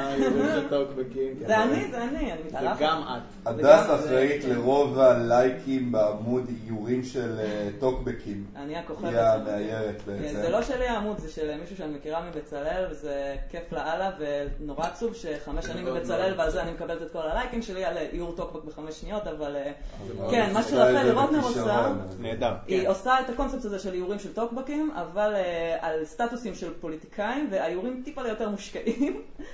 וזה פשוט כל כך מצחיק, במיוחד האחרון, שהוא האחרון לצערנו לקראת הבחירות, כי שבוע הבא יש בחירות, חג שמח למי שחוגג. אתה לא, נכון? אני אה, חוגג, אני חוגג אה, אה, עם חוגג. לב הכבש. למה? כן. כן, אז, כן, אה, אני האמת אנחנו ממליצה, עושים אה, אם אתם רוצים בקבבים, דברים כאלה יותר אה, לייט. מי שרוצה לבכות קצת מצחוק, שיעיין. ו- ויודה לי אחר כך. אוקיי, בסדר, סיימנו עם זה. עכשיו, אני רוצה עוד נושא אחד ש... שנייה, אני אעצור את זה. מחפש. רוצה עוד אה, נושא אחד, אה, גיל, לכבוד אה, זה שהגעת. אז אוקיי, אז אתה עובד בגט טקסי, נכון? נכון, אבל חשוב לציין שאני לא מייצג את גט טקסי בשום צורה שהיא. בוודאי, לא לצעוק בוודאי. על הקטע של הגזענות שלך. אוקיי. כאילו. את יכולה לצעוק עליי על הכל, אבל אני לא דובר של גט טקסי, כן? כמובן, אבל אני רוצה שכאילו בכל זאת אתה עובד שם, אז יש לך בטח פרספקטיבה קצת אחרת, אתה אתה פשוט, אני רוצה להשתמש בידע שיש. לך, אז האפליקציה הזאת היא יוצאת ראש בראש לסוג של מלחמה בתחנת מוניות. ונראה לא. מסכים איתך, לא מסכים איתך, אנחנו... אוקיי, בסדר, נראה שאתם... זה לא הנקודה, מלחמה לא מלחמה, משתפים פעולה סבבה. אה, עכשיו נכנס אובר לכל העניין הזה. האם אובר יפילו את גט טקסי, ואיך נראה הקרב הזה מהצד שלך? אני אשמח גם אם תגיד משהו, בוא נשאל את זה בעדינות, איך הממשלה, איך המשרדי ממשלה עוזרים או מפריעים במשחק הזה? ומה לדעתך צריך לקרות? מה, משרדי הממשלה עוזרים או זה? משרדי הממשלה, קודם כל אני מניח שאת הסיפור של נתב"ג אתם מכירים. היה איזה שלא נתנו לגט טקסי, או, בואו אספר לכם- בערך מה קרה. לפני שנה, באפריל, שזה אגב הזמן שהתחלתי לעבוד בגטקסי, אה, אז אה, גטקסי יצאו באיזשהו דיל של, אה, אני לא זוכר איזשהו, באיזה מספר, היה איזשהו דיל שמאוד משתלם, של מוניות הלוך חזור לתל אביב, כן, ב-99 שקל מוניות הלוך חזור לתל אביב מנתב"ג. עכשיו כמובן מוניות הדר, שהן התחנה הבלעדית של, של נתב"ג, הפסידו מלא מלא ביזנס, הלכו, אה, גייסו את מיטב עורכי הדין שלהם והלכו להיכנס במי שלוקח להם את הביזנס. עוד הזדמנות נהדרת אה, להצריכה מפלס הרגולציה. ובסופו של דבר מי שנדפק מזה זה הצרכן, למה מה קרה? העיפו את המוניות של גטקסי מה- מהשדה תעופה. אה, אנשים חזרו לעמוד בתור. ובגדול זה... הלקוח, הלקוח נדפק, למה? כי לא היה תחרות, לא. לא היה מי שיתחרה במוניות. עכשיו, בוא נקרא את זה מהנקודה של כן. המחוקק במרכאות. כן. אני מבין. שדה תעופה, יש לו זיכיונות לחלק, הוא בוחר את הזיכיון. למה יש לו זיכיון לחלק? שדה תעופה, הוא בנה שלו. לא, מה זה שלו? אתה יודע מאיפה הכסף הזה הגיע? זה לא הגיע מהכסף שלך? זה הגיע מכספי המיסים שלנו, מאיפה הכסף הגיע לשדה תעופה? מה, אתה יודע, זאת אומרת, זה לא כזה פוף, שדה תעופה הופיע מאיפשהו עם הר של כסף. נקודה. לגיטימית. אה. אוקיי, בסדר. אז דפקו אותנו בשביל שהדר אה, יעשו את לא, זה לא דפקו אותה, אז אני אגיד לך מה הקטע. בא, אמ, אז זה- כעיקרון הרעיון הזה של הזיכיונות הוא לא כזה דבר רע, הוא כתוב, אתה יודע מה, הוא פתרון לא כזה נורא לבעיה הזאת שצריך שיהיה איזשהו סדר וכל זה. עכשיו, מה בעצם קורה עם הזמן? שהזיכיונות האלה הופכים להיות משחק פיידיי. זה הופך להיות משחק של וואלה, איך אני אסחוט את, אני אסחוט את תחנת המוניות כדי לקבל יותר כסף, ואז תחנת המוניות תסחט את הלקוחות, ואני בתור שדה תעופה, בזה יש לי מה, לקוחות, מה אכפת לי מהלקוחות, זה קהל שבוי בכל מקרה. אוקיי. מילה על אובר אבל? מילה על אובר, אה, שמע, אה, אני נסעתי איתם כשהייתי בסן פרנסיסקו, הם היו סבבה. אה, בסופו של דבר תחרות לשוק זה טוב. זאת אומרת, אני לא חושב ש... גם בה- שבאינטרס של גט טקסי זה שאובר לא תהיה קיימת, כן? זאת אומרת, זה, זה, זאת אומרת, כל השוק הזה בסופו של דבר בנוי על תחרות. אני אישית חושב שצריך להיות שהמודל הזה של Transportation on Demand, של Everything on Demand, ככה צריך להתנהג הכלכלה. זה הדבר, זה- ירוויח? את- ועוד איך אתה כצרכן תרוויח, כי, כי ברגע שיש כל מונופול, וזה לא משנה, אין דבר כזה מונופול נאור. לא קיים דבר כזה. לא היה, לא יהיה, זה טבע אנושי. גוגל. לא. גם גוגל לא מונופול, גוגל לא מונופול, כתבתי על זה אגב? בבלוג שלי, כן? מה? על חיפוש? נכון, הם לא מונופול, יש לך את גו, יש לך את יאו, יש לך... אה, אבל יש את בינג, ב-90 ו- חברים. אה, דק-דק-גו, נכון. נכון. אוקיי, אתה רוצה רק, ת- אמרת בלוג, בוא ניתן לך הזדמנות לא, לפרסם לכמה מאזינים. מה השם של הבלוג שלך? אה, פשוט אני, זה פשוט רשמו גיל זלנר ברשת, אה, אני לא כותב שם כזה הרבה, אבל כתבתי את זה, זאת אומרת, איך אתה- יכול להימנע מהקטע הזה של אה, גוגל? זאת אומרת, אתה כל כך מפחד מגוגל, יש דרכים לעקוף את זה. שוב, מה שיפה בכל העולם הזה שאנחנו נמצאים בו עכשיו, שדוגרי, אתה באמת חופשי לעשות הרבה מאוד דברים שאתה רוצה, ואם אתה רוצה להימנע, גם מגטקסי אתה יכול להימנע, אתה רוצה להימנע מתחבורה ציבורית, אתה יכול, לכל דבר יש מחיר. אוקיי, למישהו יש משהו להוסיף על גט טקסי? אנחנו אחלה שירות, אני לא רוצה. מאוד אוהבים את גט טקסי, וגם אנשים שאוהבים בגט, עובדים בגט טקסי. ואתה לא אומר את זה סתם כי אני יושב לידך ואני גדול ממך לא בערך פי מזמן עם שלוש. אוקיי, שאלה אחרונה. כן. את הדיון על הבחירות שמרתי לסבב הבא, אבל בכל זאת אני רוצה מילה. למי אתם מצביעים ולמה, גיא? אני מצביע אה, גיא ביום הבחירות. מצביע מנגל, לא? אנחנו עושים על האש אה, ועוד כל מיני דברים שאני לא אגיד מצביע. ברדיו, אנחנו מאוד הולכים ליהנות ביום הבחירות ובתקווה שזה יהפוך לאחלה של מסורת ומי שמרגיש שזה ניצול יותר טוב לזמן שלו מאשר אה, לשלשל פתק חסר משמעות סטטיסטית מוזמן לרחוב הקונגרס זה אגב המשחק מילים של הפודקאסט. כן. אה, אני מצביע לבנט מכיוון שאני מוכן, אני בולע את הצפרדע הדתית ומסתכל על דברים חיוביים שהבן עושה בכלכלה, הוא מתכסח עם מוקדי הכוח של העבודה שהם מוקדי כוח קומוניסטיים שסוחטים אותנו דרך ההסתדרות, רשות הנמלים וכל אלה אה, ואני חושב ש... בוא נגיד את זה ככה, I'm taking the least worst solution כפי שאני רואה אותו אני לא חושב שאני אוהב במיוחד את בנט, אבל אה, he gets shit done דריה. אני לא הכרתי את כל מה שאמרת על בנט עכשיו.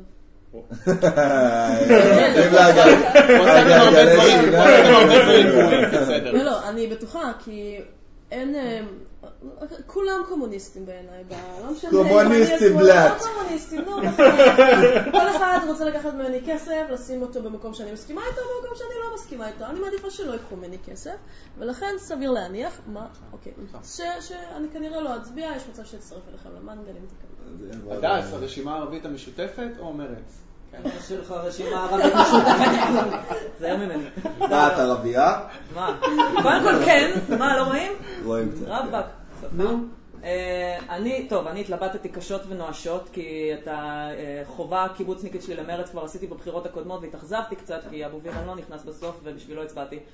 אה, עיינתי במצעים, אה, ואני חושבת שמי שאני הולכת להצביע לו זה עלה ירוק. אני לא רוצה לש- לשמוע שום דבר שמתחיל בלבזבז ונגמר באת הקול שלך.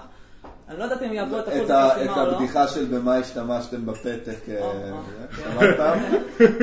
תראה, הבעיה היא שמרץ, כמה שאני מחפשת, הנטייה שלי היא למרץ, בתור שמאלנית בתכלס, מרכז שמאל, אני מגדירה את עצמי, אבל קיבוצניקית, הנטייה שלי היא מרץ, אבל למשל, עיינתי במצע, אולי לא הסתכלתי טוב, אבל לא ממש ראיתי זכויות בעלי חיים, נגיד, במצע שלהם, וזה משהו שמאוד חשוב לי. בעלי ירוק כן מדברים על זה, וכמובן על הנושא שקרוב מאוד לליבי, שזה אה, איכות הסביבה, סתם לא, כן. אה, you know what, וכן, זה, זה כאילו טיפשי וכאילו זה, אבל זה לא טיפשי, לדעתי זה מהות הליברליזם אה, מגולמת באישו הזה. הרבה בזכותכם גם, בזכות הקונגרס וזה, אני חושבת שהחלטתי על עלי ירוק, כן. וואלה, תודה רבה לכם. הדמוקרטיה הישראלית רוצה להצדיע רק לכם. שנייה, והסיפור של- שלהם עם הנושא הטבעונות, זה דבר שזורמת אליו? מאוד. כן, בעלי חיים, כן, כן, כן. לא בטח. ניכנס לדיון הזה. זיהום לא אוויר, זיהום. הים, זיהום הפה, לא זיהום השם. עלי ירוק. כן, אה, טוב, ירוק. רק- אני רק אוסיף שההתלבטות שלי הייתה בין הליכוד לבין בנט, ובסוף כרגע, לרגע זה, אני מחליט גם כן לא להצביע, כי יכול להיות שבסופו של דבר אה, תהיה פה איזה... יש לנו פה רוב ללא. להצביע, וזה זה כן, פוליטי פה מה שהולך. אני מסת... רק אשכרה. זה זה הכי סאחי שיש, אבל כאילו מהנקודת מבט שלי, אני אומר, מצד אחד כאילו מי שהאחרים גרועים יותר, מצד שני אני לא רוצה לעודד את האלה שאני מצביע עליהם, כי הם גם עשו מספיק דברים חרא, שעדיף כאילו שהם ישבו בצד ויחשבו על מה שהם עשו, מאשר שיקבלו עוד כוח. אגב, אבל אה, רק שנייה, זאת אומרת, איך, איך אתה, זאת אומרת, אני מבין את הקטע של לא להצביע כי זה על הקטע הסטטיסטי, על זה אני מסכים איתך לחלוטין, אבל לא להצביע כי, כי אתה לא רוצה לעודד אף אחד, זה כזה, בעצם אתה יודע, ברור לך שאתה, זאת אומרת, האנשים האחרים שאתה מעודד אותם, אין לי נכון? מישהו, אין לי מישהו שאני מרגיש, כאילו אמרת לבלוע צפרדעים, כן. יש פה יותר צפרדעים מאשר אה, דברים. בוא אני אראיין אותך, יניב, אם היה אפשר להצביע נגד מפלגה, נגד מי או? או, זה מעניין. נגד מפלגה? כן.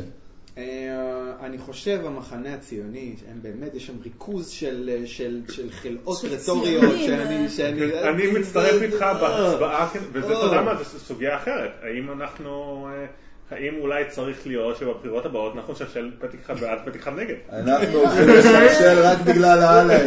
נגד מי אתה היית מצביע? אני עדיין הייתי מצביע גיא ולא הולך להצביע. יכול להיות שהייתי מצביע נגד יחד, כי זה מרזל וזה, זה מחליא אותי. אה, האמת שיניב, כאילו אם באמת משהו שחשוב לך נגיד להראות, ש"ס, אתה יכול- כן. להראות את אי האמון שלך במפלגות בזה שאתה שם נגיד פתק לבן וכל זה, זה גם, זה כאילו, זה כן, בזבוז לא, זמן.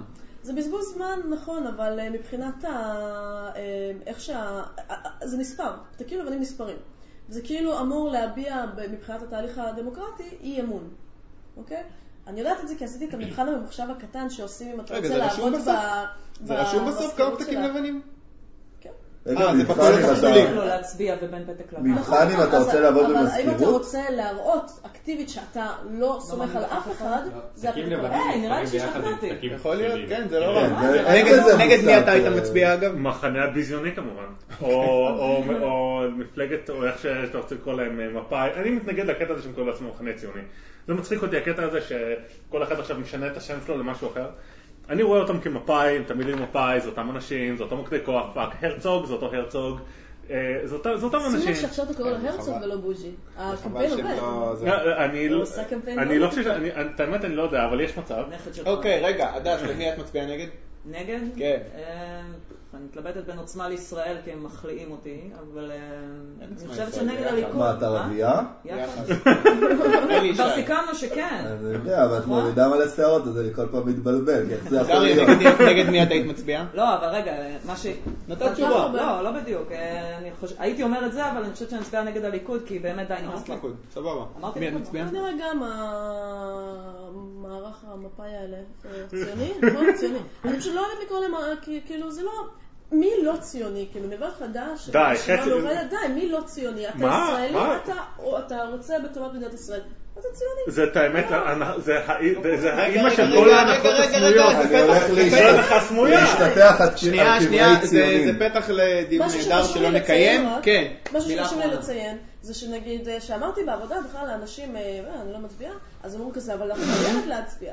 משהו שאני רוצה לחדד זה שאתה לא חייב להצביע, כי זה כל היופי בלהיות בן אדם שהוא אוטונומי. ודמוקרטיה זה לא ערך. דמוקרטיה זה שיטת ממשל. בואו נצא מהסרט הזה ש- ש- ש- שיש לך עקרון כן. וחייבים להצביע. אתה לא כן. חייב לשחק את המשחק הזה. וזה בסדר אם אתה לא עושה את זה. זה גם ואז זה אמירה. זה כן, כן. זה לא, פתח כי לדיון עדיין נהדר עם השיטה הזאת דמוקרטיה. לא הכי טובה. בטח זה דיון נהדר עם דמוקרטיה. זה ערך, זה מה זה לא- דמוקרטיה חוץ מהכרעת הרוב, לא ניכנס לזה. תודה רבה חברים. תודה. רבה. שבוע בחירות מהמם. אנחנו עם עמרי שפירא ודייוויד שליטה וגיל צלנר. צהריים טובים לכם. ואנחנו נתחיל עם הבחירות. עוד פעם בחירות, והפעם יותר מתמיד, הליברלים שוב הומלסים. בלי מפלגה, אפילו בלי מועמד מייצג אחד. מספרים לנו שהליכוד קפיטליסטי, מספרים לנו שהבית היהודי קפיטליסטי, אבל אנחנו יודעים את האמת. אז מתי לליברלים סוף סוף יהיה סוס באיזשהו מרוץ בחירות? האם אי פעם יהיה מישהו שיגיד שהוא בעד קפיטליזם בלי אבל? ומה אתם תעשו ביום הבחירות? עמרי. אמ, באמת אין לנו שום... אה, אין לנו שום, אה, מפלגה או דמות מייצגת שאפשר להצביע לה. אני אישית מאוד מאוכזב מכל האופציות הקיימות. אמ, וההחלטה שלי היא פשוט לא להצביע. אני לא מתכוון להצביע בבחירות האלה. אמ, היו לי הרבה ויכוחים על זה, אנשים אומרים לא, אתה חייב להצביע, זה חלק מהדרך הדמוקרטי, בלה בלה בלה בלה בלה. אני אישית חושב שאם לי למי להצביע, אין טעם להצביע. אמ, ולמרות שאני תומך מרץ ואני פקוד למרץ ואני פעיל במרץ, אני פשוט באמת לא רואה דמות שמייצגת ליברליזם באיזשהו מדד, ומרץ בין הגרועים במובן הזה, למרות שבקטע חברתי הם טובים, אבל בקטע כלכלי הם קולקטיביסטים גזורים. בקטע חברתי אתה מתכוון? אני מדבר על זכויות הומואים, ונכון שהם לא באמת ליברליים במובן שאנחנו רוצים שהם יהיו, זאת אומרת, כשמדברים על הפרדת דת ומדינה, זה לא באמת הפרדת דת ומדינה, אלא זה יותר בוא ניתן כסף גם לפרוגרסיביים וגם לרפורמים וגם לכל קבוצה שיש לה, עניין לתמוך בה, אבל אין פה באמת דיבור על הפרדה בין הדת ובמדינה, אין, אין עניין לבטל תקציבים לנושאים דתיים. אמ, ו, ובאמת שאין לי למי להצביע. לליכוד הם עדיין המפלגה, בוא נאמר, הכי קרובה לקפיטליזם שיש. כרגע יש אה, ניצוצות מדי פעם מבנט, כחלון מדי פעם מדבר נכון, ואז אחרי זה הוא אומר לא, אבל צריך להעלים את זה ואת זה, בוא נתמוך בוועדים, בוא נעשה את זה וזה. כאילו אין לנו באמת למי להצביע או במי לתמוך, ואין לי הרבה מה לומר על זה, אני מקווה שלא יהיה נורא הבחירות האלה, ונורא אני מתכוון שהמחנה הציוני יצליח לנצח, או שיהיה מפלגת אחדות, זה יהיה זבל, אבל אין לי מושג, אמ, וזהו, ואני מקווה שאתה יודע, זה יתפרק מהר ויהיה בחירות עוד שנתיים. אוקיי, אה, שליטה, מי אתה מצביע בבחירות? אני בבחירות הקרובות מצביע לבית היהודי. אה, הרפורמה שלהם בנושא של הגבינה הצהובה נתנה עבודות, לדעתי זה גם תהיה ירידת מחירים משמעותית ש... אני ראיתי רק גאודה ואדם, יש גם גבינה צהובה רגילה? 9 אחוז? 9 אחוז קודם כל זה לא גבינה צהובה רגילה, גבינה צהובה רגילה זה 25 אחוז. סבבה, 9 מעבר לזה, גאודה ואדם זה גבינה צהובה אמיתית, כן? כאילו, עמק בגדול זה סוג של גאודה. אנחנו אנשים פשוטים. תדבר איתי במספרים כמה זה עולה באמת, אם כבר נכנסת. זה מאוד מאוד הוזיל. המחיר המפוקח, לפי מיטב ידיעתי, גם המסובסד של עמק היה 46 שקלים לקילו, זה כאילו מחיר שהממשלה קבעה, ומוכרים בוויקטורי ב-35 שקל לקילו גאודה, כאילו, שיש לה טעם בדיוק כמו עמק, בול, אין שום הבדל. ושזה לא בהכרח דבר טוב, אבל זה מה שזה. אוקיי, בבית היהודי אתה אומר. כן, אני חושב שהטרנד הזה, לפחות אני מקווה, יימשך להורדת מכסים בעוד תחומים, או שזה יכול להביא לירידה משמעותית ביוקר המזון. היו כמה דברים לא חיוביים שהוא עשה, כמו הנושא של העלאת שכר מינימום לעובדי ניקיון ואבטחה. אני חושב שהבעיה זה שהוא הרבה יותר גאה בדברים האלה מאשר ב... כן. שמע, זה, זה הרטוריקה. אז, אז כן, אז כנראה הבית היהודי. התלבטתי קצת עם כחלון, הרפורמה של הסלולר, אני לא תמכתי בה, אני עדיין לא תומך בה. אני חושב שזה סוג של פתרון זמני, ואנחנו נראה, כאילו יש איזו בועה של מחירים זולים, כאילו מין בועה הפוכה כזאת בסלולר. לדעתי אנחנו נראה עוד כמה שנים עלייה בחזרה למחירים יותר גבוהים, לא כמו שהיו פעם. אני מסכים איתך, אבל הקטע הזה של הסלולר. אוקיי, רגע, רגע, הגיע... אז כן, אז אני לא אתמוך בכחלון. כזה היה איזשהו, לפני כמה שבועות פוסט שהראיתי של תמיכה בו ואני לא אתמוך בו. אז כן, ככל, ככל הנראה זה הבית היהודי בנושא של הנישואים חד-מיניים, אני לא חושב שיש להם שום בשורה או... כאילו, יש להם מבחינה רטורית טעות, שהם אמרו דברים לא נחמדים. לסיים? כן, ולהיות לא נחמד זה לא נחמד, אבל מעבר לזה אין להם שום, שום בשורה מבחינת מדיניות בנושא הזה. אוקיי, גיל, למי אתה מצביע? אני רוצה שאלת צד לשליטה. אנחנו נעשה אחרי זה שתי דקות של דיון כדי לסגור. אז אני, שליטה משקף כמעט אחד לאחד את מה שאני חושב בקטע הזה, פרט לקטע שאני לא מבינה. אוקיי, גיל, אתה אמרת לנו בסבב הקודם, אתה מצביע על הבית היהודי, משהו לחדש בעניין הזה? אה, ממש לא, הוא מסכים אחד לאחד עם שריפה. הצפרדעים, תגיד לי משהו על הצפרדעים, אתה לא... על הצפרדעים. צריך לבלוע לא, צפרדעים. כן, צריך לבלוע צפרדעים על הקטע הדתי שלהם. מצד שני, אני אגיד לך, בתכל'ס צריך לבלוע צפרדע עם כל מועמד, וזה לא משנה גם אם הוא מסכים איתך ב-90% מהדברים, על 10% אתה צריך לבלוע צפרדע. אז לבית היהודי זה יותר באזור של ה-50%. מצד שני, אני מסתכל על הצפרדעים שאני צריך לבלוע עם האחרים. וואי וואי וואי, המצב הרבה יותר קשה. הליכוד עם, ה... עם הלא עושים כלום למשך איקס זמן שהם בשלטון, אצל מרצ, על הקולקטיביזם הדפוק שלהם עם ה... הכ- הכלכלי והצמיחה בכל דת אפשרית, אני יכול, נראה לי דוגרי, אם הם יעלו, אם מרצ, אם מרצ היו עכשיו נניח הולכים למשרד הדתות, הייתי פותח דת. הייתי פשוט פותח דת, זה נראה לי אחלה ביזנס. זה זה בדיוק הקטע. אתה מבין? אז צריך זה- לתת להם כסף, אתה לא חייב. אם יש אלוהים אבל, מרץ עם האחוז חסימה שהעלו אותו, וזה שהמחנה הציוני זה מתחיל להיות מלחמה בין שתי אה, מפלגות גדולות, יש מצב שמרץ עוד לא יעברו את אחוז החסימה. ואם זה יקרה, למרות שאני שמאלן בנשמה, אני אהיה מאוד שמח, כי זה יפתח בשמאל סוף סוף מקום לתפיסה שהיא לא אנחנו קומוניסטים, אבל נסתיר את עצמנו בתור אה, שמאל ציוני, אלא באמת יהיה מקום לדיבור ליברלי אמיתי בשמאל. אתה יודע, מרצ היו פעם רע היה יש להם יסודות של תפיסה כלכלית דווקא... שינוי גם, אותו דבר, אבל מה לעשות שאתה יודע, היה, ומי שהיום, אני פשוט גם מכיר את הפוליטיקה הפנימית של מרצ.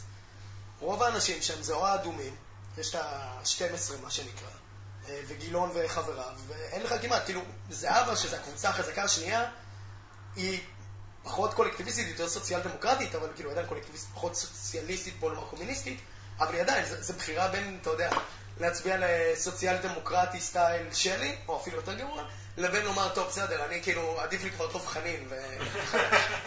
אוקיי, מה רצית לשאול דיוויד? רציתי לשאול אותך על הגבינה, כי אני לא, בדיוק היה לי דיון על זה עם מישהו, הם הורידו את המכסים על גבינה בכלל, או שזה העניין של ויקטור עם יבוא מקביל, לא, זה לא קשור לוויקטורי. מי שמייבא את הגבינה הצהובה זה ווילי פוד.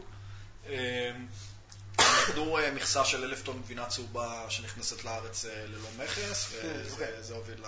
זה לא פתח את זה לגמרי, אבל זה לפחות פתיחה קטנה. תשמע, מה זה פותח לגמרי? תאורטית גם יכולת לקבוע אה, מכסה של 40 אלף טון. נכון, ואז זה היה ואז דה פשוט היה פתוח לגמרי כי אי אפשר לייבא 40 אלף טון, אבל... אבל כן, אני חושב שהמכסה היא כנראה יחסית די גבוהה. אוקיי, אנחנו עוברים לנושא הבא. פיטורים מקים. מפעל תרכובות ברום מבקש לפטר 140 עובדים בהסתדרות מתגייס למלחמה, שביתה שקמה ונופלת, וסיפורים על רווחי העתק של המפעל, ועידן עופר שרוצה להתעשר על חשבון הפועלים המסכנים, ומצד שני סיפורים על משכורות עתק של העובדים. אני רוצה שרגע תעשו לי פה סדר. מי הטובים, מי הרעים, מה המדינה צריכה לעשות? עמרי. אה, קודם כל נתחיל עם המדינה, היא לא צריכה לעשות כלום ולא להתערב. אבל אה, בואו בוא נדבר שנייה על המצב. אז קודם כל, כי"ל במקור הייתה בכלל חברה ממשלתית, והיא הופרטה, ואני שם אה, מירכאות מסביב, כי כמו רוב ההפרטות שהיו בארץ, זה לא באמת הייתה הפרטה, זה יותר מכירה למקורבים, ואז זה גם עושה שם רע לקפיטליזם ולהפרטה, אבל זה לא הפרטה, זה כאילו לא אמרו שוק חופשי, בוא ניתן את זה למי שישלם הכי הרבה. אה, וכמובן שיש מלא רגולציה מסביב, שיוצרת כל מיני תמריצים דפוקים וזה, אבל המצב כרגע הוא שא' לא מפטרים 140 עובדים, אה, יש שם פיטורים של הרבה פחות, רוב העובדים יוצאים לפנסיה מוקדמת, מקבלים פיצויי פיטורים מגוחכים שבשום מקום אחר בארץ אתה לא מקבל, זה אנשים שגם לפני זה הרוויחו 20 פלוס אלף בחודש. ואדם זה מדובר לא- על ש- נתונים שאני מכיר, זה משכורת ממוצעת. תשמור לזה, משכורת נזכור. כן. בסדר. אני לא, לא בקיא במאה אחוז בפרטים, אני בטוח שאתה יודע יותר טוב. מה שאני יודע זה הבדיחה, זאת אומרת, זה לא אנשי קשי, אנשים קשי יום שהם, אתה יודע, עכשיו לוקחים מהם את המקור פרנסה היחיד שלהם והם נורא מסכנים. זה אנשים שהם במעמד הבינוני הגבוה, אבל בטופ שלו, אנשים מאוד מאוד מצליחים. איך שהם מרוויחים ככה? כי עוד פעם, חברה ממשלתית לשעבר, עם הרבה כוח של ועד פנימי, אמ, שיצר מצב שבו הם היו מרוויחים מלא כסף בלי קשר לתפקוד שלהם, בלי קשר לשום דבר. ואחרי שהפריטו אותה, ועוד פעם, זו לא הייתה הפרטה, אז הם, הבעלים נתקעו עם עובדים שהם מרוויחים הרבה יותר מדי יחסית לתפוקה שלהם.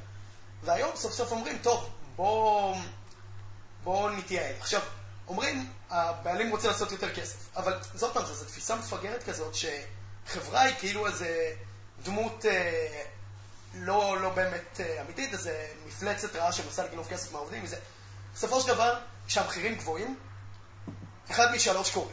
או שמורידים לעובדים משכורות, או שבעלי המניות, שזה רוב הציבור, שזה הפנסיות שלנו, ובזה מקבלים פחות דיבידנדים והמניה, המחיר שלה יורד ולכן אנחנו מפסידים, או שהמחירים שהחברה לוקחת מהשוק יותר גבוהים ולכן כולנו משלמים יותר. זאת אומרת, אין פה איזה מצב שבו הבעל עסק מרוויח את הכל וכל השאר נדפקים.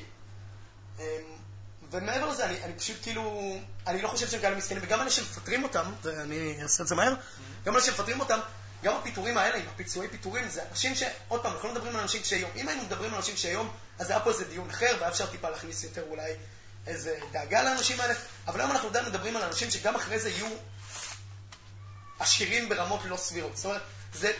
ההסתדרות תמיד מתגייסת להגן על החבר'ה שלהם, אבל הם אף פעם לא מגינים על המסכנים, תמיד מגינים על כל המקורבים שלהם, שגם כולם טחונים בכל מקרה. אז אני לא מבין פה את הסיפור של המסכנים וצריך להגן עליהם. דיוויד, שאני מעדיף שגיל ייתן את הנתונים. הנתונים שאני מכיר זה שאנשים מדברים על משכורת ממוצעת של אזור ה-30,000 שקל, וההסדר מוציא אותם, ל- מוציא אותם לפנסיה מוקדמת, שאגב לא, לא פוגעת בפנסיה המקורית שלהם, זאת מדובר על קומבינת פנסיה עד הפנסיה של משכורת של 15,000 שקל בחודש. אה, וכל זה כדי לא לעבוד. עכשיו הנה הקטע היותר יפה. חלק מה... אחד הדברים שהם אמרו, היה איזשהו סיפור שהם המיסים, אמרו וואלה, עזבו, קחו את הכסף, תעשו מה שאתם רוצים, אתם רוצים תעבדו, אתם לא רוצים אל תעבדו, אתם מקבלים באופן תוספת, תוספת פלוס איקס לחודשי שלך, 15,000 שקל פטור ממס, או לפחות ככה זה, ה... זה מה שאני הבנתי, יכול להיות שאני טועה. ואני אומר, כאילו, מה לעזאזל המדינה צריכה להתעסק בחרא הזה בכלל? באמת, זאת אומרת, מה, מה, מה, מה הקטע הזה? אני, אני מסכים פה לגמרי. כן, אני, אני רוצה, כאילו, זהו, בגלל זה לא בדיוק הצלחתי להבין את הנתונים ממה שגיל אמר, אבל אני אכן הבנתי שהם מקבלים איזשהו הסדר פנסיה מוקדמת, זה אומר שהם מקבלים אה, משכורת, שאם אני לא טועה בערך 66% ממה שהם מרוויחים גם ככה עד הפנסיה. עכשיו, כאילו, זה, זה איזשהו כאילו, נתון מתמטי נורא מעניין, אם אתה טיפה מגלגל אותו בראש. הם יכולים להמשיך לעבוד, הם מקבלים 66% מהמשכורת שלהם, אז כאילו תחשוב עד כמה השכר שלהם מנופח, אם הם לא מסוגלים אפילו להרוויח 33,000, אה, 33% ממה שהם מרוויחים עכשיו. כאילו, נגיד, תאר לך בן אדם נגיד מרוויח 10 שקל. אומרים לו, תפסיק לעבוד, תקבל 6.5. הוא אומר, לא, אני ממשיך, מעדיף להמשיך לעבוד, רק בשביל לשמור את ה-33% האלה. זה אומר שכאילו אם הם יצאו לשוק החופשי, הם יצטרכו לעבוד בעבודה אמיתית, שאשכרה צריך לעבוד בה, שסביר להניח שזה לא מה שהם עושים כרגע, והם יקבלו משכורת שקטנה מ-33% ממה שהם מרוויחים כרגע. זה כאילו אומר שהתנאי ההעסקה שם מנופחים לגמרי, ואין להם שום קשר לדרישה זה להיצע. חדש בהקשר של ההסתדרות, אתה יודע ככה.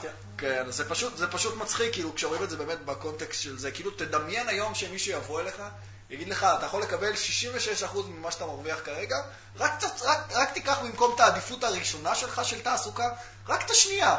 רק את השנייה. אני לא אומר לך, אתה יודע, אתה לא יכול לעבוד יותר. פשוט, כרגע נגיד אתה עובד ב... לא יודע, בתור איש שירות לקוחות בחברה אחרת, פשוט לך תעבוד בחברה שמוכנה לתת לך הצעה שנייה הכי טובה, אנחנו ניתן לך 66% ממה שאתה מרוויח גם ככה.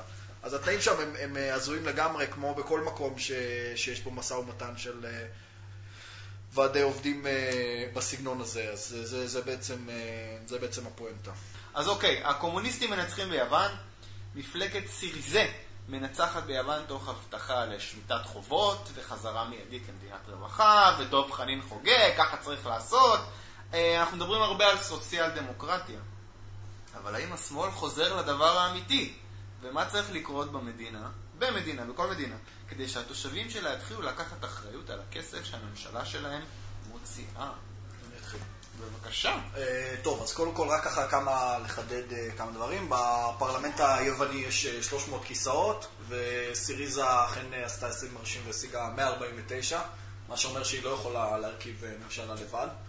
אה, אז הם אה, באמת עשו שם איזשהו הסכם עם אה, מפלגת אה, ימין קיצוני או משהו כזה. אה, רק אני רוצה קודם כל לחדד כמה פרטים. הם קיבלו 149 מנדטים, ואיזה איחוד, זה רשימה מאוחדת של כל מיני אה, תנועות אה, סוציאליסטיות. חשוב להסביר שהם לא המפלגה הכי סוציאליסטית ביוון, המפלגה הקומוניסטית של יוון השיגה עוד 16 מנדטים. עכשיו, אה, לא הלכו איתם. זהו, עכשיו, זה, זה החלק היפה בשמאל, אה, שיש לדוגמה בסיריזה, באיחוד הזה של סיריזה, יש כל מיני גופים כמו, כאילו, שבשם, כאילו, חלק מהשם שלהם זה מאואיסטים, כאילו כל מיני, חזית המאואיסטית של אה, אתונה וכל מיני דברים, אין באמת כזה, אבל יש משהו, כאילו, משהו עם מאואיסטים שאני לא זוכר, כאילו, אבל זה לא איזה משהו, אתה יודע, כזה, עם שם עמום. מאואיסטים. וזו המפלגה הפרגמטית יותר של הקומוניזם. זה, אבל הם, כן, חילוקי הדעות אה, בינם ובין המפלגה הקומוניסטית הרשמית של יוון היו, היו גדולים מכדי לגשר, אז בעצם הם לא הקימו קואליציה ביחד. עכשיו, אה, מבחינת... אה, זהו, הסיבה באמת, סליחה, אני קצת עשיתי פה איזשהו אני מישמש. שואל אותך, כי אתה תמיד אומר קומוניזם מת, סוציאל דמוקרטיה זה הדיבור, עכשיו קיינס זה הדיבור, וזה צריך לא, בוודאי שקומוניזם מת. זה גם, גם פה זה מת, זו מפלגה שהולכת להחזיק שנה. הקומוניזם לא עלה שם בתוך ואקום. קומוניזם, קומוניזם לא עלה לשלטון בשוודיה, קומוניזם לא עלה לשלטון בגרמניה, לא עלה לשלטון באוסטרליה, הוא עלה לשלטון במדינה מאוד מפגרת. כאילו לצורך העניין, אתה יודע, אנחנו כאילו רואים את הקטע הזה של העולם הראשון בתור איזה מין מועדון כזה, שאתה נכנס אליו פעם אחת, ו-once you're in, you're in. אני אמרתי אמירה מאוד פשוטה, אני אמרתי שמפלגה קומוניסטית לא יכולה לעלות במערב. עכשיו, אם אתה מגדיר את יוון כמדינה מערבית, כנראה, ש, כנראה שכבר לא. כאילו, לא שאני לא רוצה לעשות פה no true Scotsman, כן? אבל, אבל כנראה שהם לא מדינה במצב אה, אה, כלכלי אה, בר קיימא. בטח הרבה, לא, סליחה, לא בר קיימא זה לא המילה, ב- במצב כלכלי יציב במובן מסוים. אני אמרתי את זה בקונטקסט של הפוליטיקה הישראלית. כן, אני עדיין מאמין שהפוליטיקה הישראלית במצב שהיא נמצאת בו כיום, זה לא מצב ריאלי ואין שום סיבה להתעסק בקומוניזם, לדעתי הסובייקטיבית. אה, אז כן, אז מבחינת מה שיקרה שם, סיריזה, ההבדל האידיאולוגי הגדול שלה מהמפלגה הקומוניסטית, זה שהיא באמת מפלגה שתומכת בהישארות באיחוד האירופי, אז יהיה איזשהו הסכם, אה, וזהו. עמרי, אז אה, אני אנסה לעשות את זה כמה שיותר מהר, אבל יש לי הרבה מה לומר. סליחה. קודם כל, אם אנחנו מדברים על למה היא עלתה, אתה רואה את זה עכשיו בהרבה מדינות איחוד אירופי. יש את העניין של הניסיון של יצירת מעין אירופה מאוחדת, סטייל United States of Europe, דרך היורוזון. אה, זה יוצר בכל מדינות אירופה עלייה של מפלגות קיצון, הן ימין קיצוני, נציונליסטי אה, מאוד כבד, אתה רואה את זה, אמנם זה לא נכון באנגליה שהם באמת קיצוניים, אבל מתייגים את יוקיפ כקיצוניים, יש לך את זה בהולנד, יש לך את זה. באוסטריה, יש לך בהרבה מקומות שעולים גם קבוצות קיצון מימין, גם קבוצות קיצון משמאל, זה תגובה אוטומטית לזה שמנסים להתערב להם במדינה, ואנשים אוהבים שמתערבים, שקבוצות חוץ מתערבות במדינה. דרך אגב, אתה רואה את זה עם ארצות הברית וההתערבות שלה במדינות ערב. שתמיד יש קבוצות נגד שעולות ברגע שארצות הברית נכנסת. מעבר לזה, אמ, המצב ביוון הוא שפשוט כרגע היא debt colony לכל דבר, הם חייבים כסף שהם לא יכולים להחזיר, הם ביצ'ז של גרמניה, הם לא יכולים לעשות כלום שם, הם לא יכולים לקבוע את הסדר הכלכלי שלהם, וזה שסיריזה עלתה, והיא עלתה באיזה אמירה, אנחנו נשנה את הכל, הם לא שינו כלום, הם חתמו על הסכם שהוא kicking down, kicking the bucket down the road, עוד ארבעה חודשים הם יצטרכו להחזיר עוד איזה 16 טריליון יורו, משהו כזה, מיליארד יורו, איזה מספר לא הגיוני בעליל, אין להם את הכסף, הם עד לפני שלושה שבועות בכלל כמעט סגרו את הממשלה, כי לא היה להם מספיק כסף מזומן, כי הם לא יכולים להדפיס כסף משלהם, לא היה להם מספיק יורו בפאקינג וולטס כדי לשלם לעובדים שלהם, והם צריכים לסגור את הממשלה כמעט. המצב שם הוא מצב מגוחך, הוא לא מתאר שום מצב נורמלי בשום מקום אחר. מעבר לזה, סיריזה נכנעו, למרות שהם באו ואמרו, אנחנו נצא מהאיחוד האירופי, אנחנו זה, אני אישית אפילו הימרתי על זה, כי חשבתי שהם באמת מדברים אמת. הם לא דיברו אמת, לא היה להם אומץ, הם לא עשו את זה עד הסוף. הם לא, לא השתנה באמת כלום, הם עדיין מסכימים לכל הטרויקה, לכל ההחלטות של הטרויקה, שינו טיפה מילים, אבל בסופו של דבר חתמו על זה שהם עדיין חייבים את אותו כסף, הם לא זרקו את החובות. אה, אז כל המצב שם הוא בדיחה. אה, מעבר לזה, יוון עצמה. זאת אומרת, כל, ה... כל הסיטואציה הזאת, אין מה לעשות, הם חייבים לצאת מהיורוזון. אני אני אנסה לחתוך את זה גם שיותר מהר, אבל המצב הוא שהם לא מסוגלים, בגלל שאין להם כסף, לא, אין להם כסף משלהם, הם לא יכולים לעשות, אה, להוריד את ה-devaluating, להוריד את הערך של כסף בהדפסה, ולהמיר את החובות שלהם לחובות בדרחמה במקום ביורו. הם לא מסוגלים לצאת מזה והם לא יכולים להחזיר את הכסף. אז מה שקורה שממשיכים לתת להם עוד הלוואות ואומרים הם יחזירו ונפרק את זה בכל מיני שיטות, אבל הם לא מצליחים לקחת את הכסף מהאזרחים שלהם וכל הזמן הכלכלה שלהם רק יורדת. אני לא רואה מצב אחר, יוון הולכת להתמוטט בזמן הקרוב. אני חושב שסיריזה, דרך אגב, אם היה עולה שם איזושהי כלכלה ליברלית, אה, בוא נאמר אה, קפיטליסטית, המצב שלהם בעתיד הרחוק יותר יהיה יותר טוב. כרגע זה לא משנה, הם הולכים בעוד שנה, שנתיים, שלוש, הם הולכים להתמוטט, לצאת מהיורוזון, להעלות את הדרחמה מחדש, ואז נראה מה קורה שממשלה סוציאליסטית מנסה להקים מדינה. זה, אני חושב שהם יסיימו כמו ונצואלה. אני חושב שיהיה מצב שהם יצטרכו להעביר, אה, מה זה הבדיקות, אה, טביעות אצבעות שאין בסופרמרקט? להם נפט, אין להם נפט ל... אין להם נפט, בסדר, אז הם לא יסיימו כמו ונצואלה, אבל ונצואלה בדיוק גדול. כשנגמר להם הנפט עכשיו, כי הנפט ירד ל-40 לחבית, אז, אה, או קרוב ל-40 לחבית, אז זה בדיוק המצב. בדיוק כמו ונצואלה היום, לא ונצואלה פעם. הם לא אוקיי. ישרדו והולך להיות מעניין. אני חושב שזה שהם בחרו בסוציאליסטים, הוא הולך לאכול אותם בתחת אחר כך, אבל זה עוד ארבע שנים, זה לא היום. אוקיי, לא קומוניזם, תגובת נגד ל- ל- להתערבות של אירופה, אתה אומר. זה יכול להיות באותה רמה ימנים קיצוניים. גיז. כן, אני אתן את הזווית הפרובינציונלית ונדבר קצת על ההקשר הזה בקטע הישראלי. אמ, אנחנו מאוד מאוד אוהבים לקרוא, ל... כזה, לבוא ולהגיד וואלה, עבודה מפלגה קומוניסטית וזה, ודוגרי, זאת אומרת, באספקט שלנו זה נכון. אני לא חושב, ועם זאת, שאף אחד לפחות פה מדבר על באמת הלאמה של הכל. זאת אומרת, גם הכי פסיכיים בשמאל, כולל דב חנין, לא יגידו לך בתכלס בוא, בוא, בוא נלאים את, אה, לא יודע, את חברות ההייטק פה וזה, כי אף אחד לא רוצה לסגור את המנוע, את המנוע כסף הזה, את המנוע מיסים הזה, שנקרא start-up nation. ואני לא רואה... אם אין בעיה להפיל את הגז, הם גם ייכנסו בהייטק. כן, זאת אומרת, הם, אה, הם, אוהבים, אה, הם, אוהבים לשחק, הם אוהבים לשחק את זה. זאת אומרת, הם אוהבים לאיים הרבה מאוד דברים, והם... אני לא רואה את זה קורה, זאת אומרת, כולם אנשים, גם, אתה יודע, וגם אם ינסו...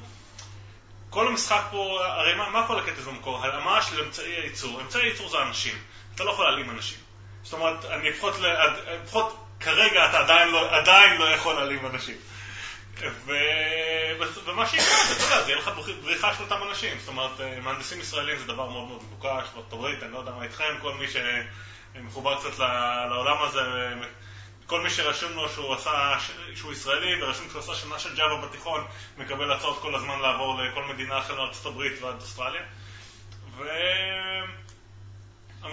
ולפחות איך שאני רואה את זה אני לא חושב שבאמת, באמת, כולל יוון, אני, מסתכל, אני לא רואה, זאת אומרת, גם את היוונים הכי פסיכיים בעולם באמת מנסים לעשות תרגיל של, אה, של להיות קומוניסטים. הם אולי, הם אולי יחזירו את הדרחמה, הם אולי יפרשו מהאיחוד האירופי, הם אולי יעשו מיסים פסיכיים, הם יקימו עבודות יזומות, אבל הם לא באמת יחזרו להיות קומוניסטים.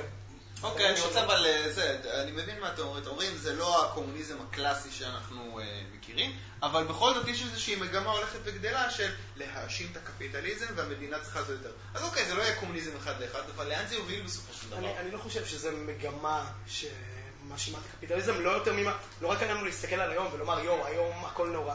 תסתכל היסטורית, האשימו את הקפיטליזם גם בשנות ה-90, גם בשנות ה-80, גם בשנות ה-70, גם בשנות ה-80, דרך אגב, שהיה פה קפיטליזם, אה, או לפחות היה פה איזו ליברליזציה של המשק, ועדיין האשימו את זה בנורא, למרות שהוציאו את ישראל מאובר אינפלציה מטורפת. זה לא, לא באמת עניין של אה, קומוניזם ברמת העלמה, אבל זה כן עניין של קולקטיביזם יותר לכיוון הקולקטיביסטי. זאת זאת אומרת, אין לנו פה באמת, זה לא קומוניזם מול קפיטליזם, אלא זה קולקטיביזם מול חופש. וזה באמת המדד שמודד. והם באמת מושכים יותר לשם. אני לא חושב שמאשימים את הקפיטליזם יותר מפעם, אני חושב שיש רצון לעשות את זה, ואתה רואה את זה הרבה בארצות הברית וזה. אמ, אני חושב שהעולם אבל לא הולך לכיוון הזה, אני חושב שהעולם רואה מה קורה במדינות שהולכות לכיוון הזה, ואתה יודע, זה מעגל. יש טיפה יותר קפיטליזם, יש טיפה פחות קפיטליזם, עולה יורד, עולה יורד. באיזושהי נקודה אתה מגיע, אתה יודע, זה כמו קו תמיכה בבורסה. אתה יורד מתחתיו, מבינים שהכל זבל, אתה קופץ חזרה למעלה. אותו דבר, ברגע שמגיעים מעל קפיטליזם ברמה מסוימת, הרטוריקה מספיק טובה, הם מצליחים כאילו להכניס חוק חינוך חובה מגיל שלוש. כאילו זה, זה נונסנס וזה כל הזמן מאבק. אני חושב שה... של דבר, כשאתה מסתכל על מדינת ישראל, אתה מסתכל על רוב מדינות העולם, עוד פעם, יוון, אני לא מחשיב אותה בסיפור הזה, אבל אתה מסתכל על הקו של 50 שנה האחרונות, בכל מדד כלכלי אפשרי, אנחנו הולכים ליותר חופש מאשר יותר אה, קולקטיביזם. ברוב מדינות העולם. בחופש אישי, דרך אגב, אני חושב שזה הולך לכיוון הפוך. אני חושב שתסתכל על ארה"ב ומה שה-NSA עושים, ואולי זה בגלל שזה יותר חשוף, ופחות בגלל שזה באמת משתנה לזה כיוון רע, אבל אתה מסתכל על ארה"ב, אובמה בתור מחוקק, אה, בתור, סליחה, עורך דין שהיה מומחה בחוקה, פרופסור שמומחה בחוקה, הוא משכין על החוקה לימין שמאל, שאותי זה מאוד מצחיק, אבל אתה יודע, אז בקטע החברתי... דווקא בגלל שהוא מומחה לחוקה, אז הוא מרשה לעצמו כן. להגיד, אני מבין בחוקה וזה בסדר. אני חושב שדווקא בקטע הכלכלי יש נטייה, ואתה יודע, זה עלייה וירידה, וזה לוקח זמן. אני חושב שהעולם בסופו של דבר הולך לכיוון יותר חופש כלכלי. האם זה ישמור על הקו מגמה הזה? מי יודע, יכול להיות שעוד חמש שנים יהיה נפילה כלכלית של כל הבועות המטורפות שמתפתחות היום, והעולם מתפוצץ ויעלו מלא קולקטיביסטים בזויים, והעם יתמוך בהם ואני לא יודע מה יהיה, אבל... לא, כאילו... אני, אני רוצה להגיד פה משהו, yeah. אה, כן. דווקא לתקן על כמה דברים ש... שאמר גיל. אה, קודם כל, מפלגת העבודה, לא מדבר על המחנה הציוני, נקודתית מפלגת העבודה זה לא מקשה אחת. יש לפחות שני זרמים אה, חזקים במפלגת העבודה. הזרם של שלי יחימוביץ' והאנשים שהיא הכניסה למפלגה בהחלט כן תומכים בהעלמה של אמצעי ייצור. אה, לרבות גוגל, כאילו כמובן שאין להם גישה לגוגל, אבל לרבות חברות אה, מחשבים. איך תלאים מצב שבו הנכס הכי גדול שלך זה אנשים? מה תלאים? תלאים את הפטנטים שלהם? לא את משנה, מה? הם- יעלו את המיסים, הם ישתלטו על החברות, מה שהם יוכלו, הם- ישיגו.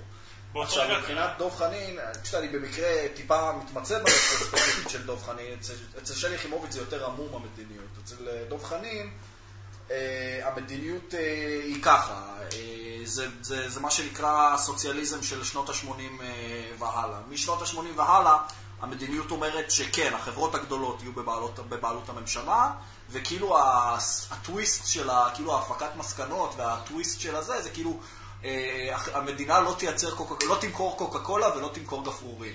זה ציטוט דרך אגב של מוגאבה וגם של דב חנין.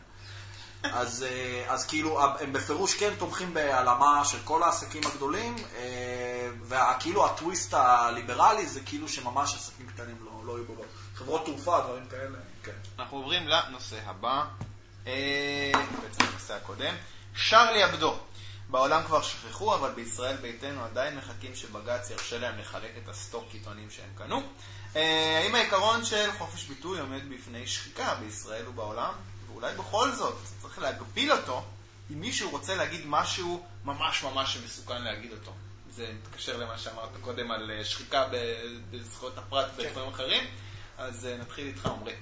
אמ, ברור שלא צריך להגביל, אני חושב שלפחות בתור ליברלים ברור לנו שלא צריך להיות הגבלה על... אה, אתן דוגמה קלאסית, האם יש לך את החופש לצעוק שרפה בתיאטרון... אה, האם יש לך את? החופש לצעוק שרפה בתיאטרון מלא אנשים? יש לך את החופש, עכשיו, איך ליברלים מתמודדים עם מצב כזה, באמת מצב שאף אחד מאיתנו לא רוצה שיהיה. בעל התיאטרון יכול להגדיר הגדרות מסוימות למה מותר ומה אסור לעשות בעסק שלו. כמו שאתה, אתה יודע, בעל קיוסק לא יסכים שיבואו ויצעקו עליו בפנים מחתיכת אפס טמבל, מה אתה עושה? והוא יעיף את הבן אדם הזה מהנכס שלו, אז מי שבעל תיאטרון ויבואו ויצעקו שרפה, אז הוא אומר, מי שעושה את זה, אנחנו תובעים אותו בבית משפט על כל הפגיעות האפשריות, והוא, חות- ברגע שנכנס לעסק, הוא חותם על ההסכם הזה. עכשיו, אוקיי, אומר זה, ביטוי בעצם דה מוחלט. פקטו, זה חופש, הביטוי מוחלט. עכשיו, שרלי אבדו זה דוגמה קלאסית למה שקורה במערב, ש... ה- זה, זה נורא, זה נורא, איך קוראים לזה החוק הזה שמכניסים את היטלר לכל דבר? אה. חוק גודווין. אני מצטער שאני עושה חוק גודווין, אבל זה לגמרי ה appeasement שמדינות אירופה עשו לגרמניה בזה. זאת אומרת, הם עושים את זה עכשיו לאסלאם, ה- קוראים לו הקיצוני, למרות שעוד פעם, לקרוא לזה האסלאם הקיצוני זה bullshit, כי למרות שיש הרבה אנשים באסלאם ובעולם הערבי שהם לא מטורפים, הם לא נכנסים במטורפים. זאת אומרת, אצלנו, עד כמה שאתה יכול לומר, יש לנו ימנים קיצוניים ויש לנו זה, אף אחד לא בא ואומר, וואלה, הימנים הקיצוניים, נערי הגבעות הם בסדר. כל אומרים הם חולי נפש והם לא צריכים להיות. יש כאלה שיותר תומכים מהפחות, אבל זה לא שכל האוכלוסייה תומכת. בארצות הברית רוב הליברלים, אני מדבר על הדמוקרטים, לא הליברלים כמונו, רוב הפרוגרסיבים, הם בקטע של צריך לקבל את הזה, וזה בא מפחד, הם בעצם מפחדים בזה שהם יעשו איזה משהו נגד האסלאם, אז יהרגו אותם, כמו שעשו בשרלי אבדו. ובמקום להילחם בזה, במקום לומר, לנו יש את הזכות לומר את מה שאנחנו רוצים, ואם מישהו תוקף אותנו, אנחנו צריכים להגן על עצמנו, כי יש לנו זכות ואחריות להגן על עצמנו, הם אומרים, לא, לא, לא, לא, לא, אבל זה יפגע בהם. לא, אנחנו צריכים להיות אה, נחמדים אליהם. מה זה צריכים להיות נחמדים? אתה לא אוהב את צ'רלי אבדו, אל תקנה אותו, אתה לא מאמין בזה, זה, אבל להרשות אלימות כזאת, לתמוך בה, גם אם זו תמיכה לא ישירה, אלא לומר לא, אבל בסדר, ברגע שמישהו עושה את זה, צריך להיכנס בו. צריך כאילו להשתמש באלימות כלפי אלימות, אין מה לעשות, אין פה פתרון אחר. עכשיו, כן, אפשר, יש כאלה שניסו לומר על שרלי אבדו, אפילו היו חבר'ה, אני חושב שרון פול אמר את זה, ומאוד התאכזבתי ממנו על זה, שהוא אמר אה, דברים ברמת ה... שרלי אבדו זה בעצם בגלל הקולוניאליזם האמריקאי, וזה לא קשור לזכות הביטוי. יש בזה אלמנט שבאמת הקולוניאליזם והכניסה של המערב לזה, אני סוגר מהר, הכניסה של המערב ואז זה, הכניסה של המערב למדינות האלה באמת יצר שם אנטגוניזם, אבל זה לא קשור. התרבות הבסיסית שלהם, ואני מצטער שאני יוצא פה גזען, וזה התרבות הבסיסית של אומות האסלאם, של אומות הערב, היא תרבות של אלימות, היא תרבות של זה, אתה רואה את זה ביחס שלהם להומוסקסואלים, אתה רואה את זה ביחס שלהם לגנבים בערב הסעודית שחותכים להם את הידיים, אתה רואה את זה ביחס לנשים, זה לא משהו שהוא, אתה יודע, באוויר, זה לא שאומרים, אה, הם רעים וזה. יש להם תפיסות שהן תפיסות זוועתיות, ומהם יוצא כל האלימות. בדיוק האלימות הזו נגד האסלאם, מישהו ישים את משה עכשיו, מזיין את ישו בתחת, לא תראה אף אחד הולך ומפוצץ את המקום הזה. לעומת זאת, תשים את מוחמד בציור, עזוב, כאילו, לא שמו אותו מזיין איזה זה, זה ציור מפגר, ויהרגו אותך. מגוחך ולא הגיוני, ואני חושב שישראל ביתנו, למרות שהם ניסו לעשות מזה איזה קטע פוליטי, אני חושב שהם צודקים במאה אחוז, והיה להם זכות מלאה לחלק את זה. אוקיי, איש מרץ. כן, גיל.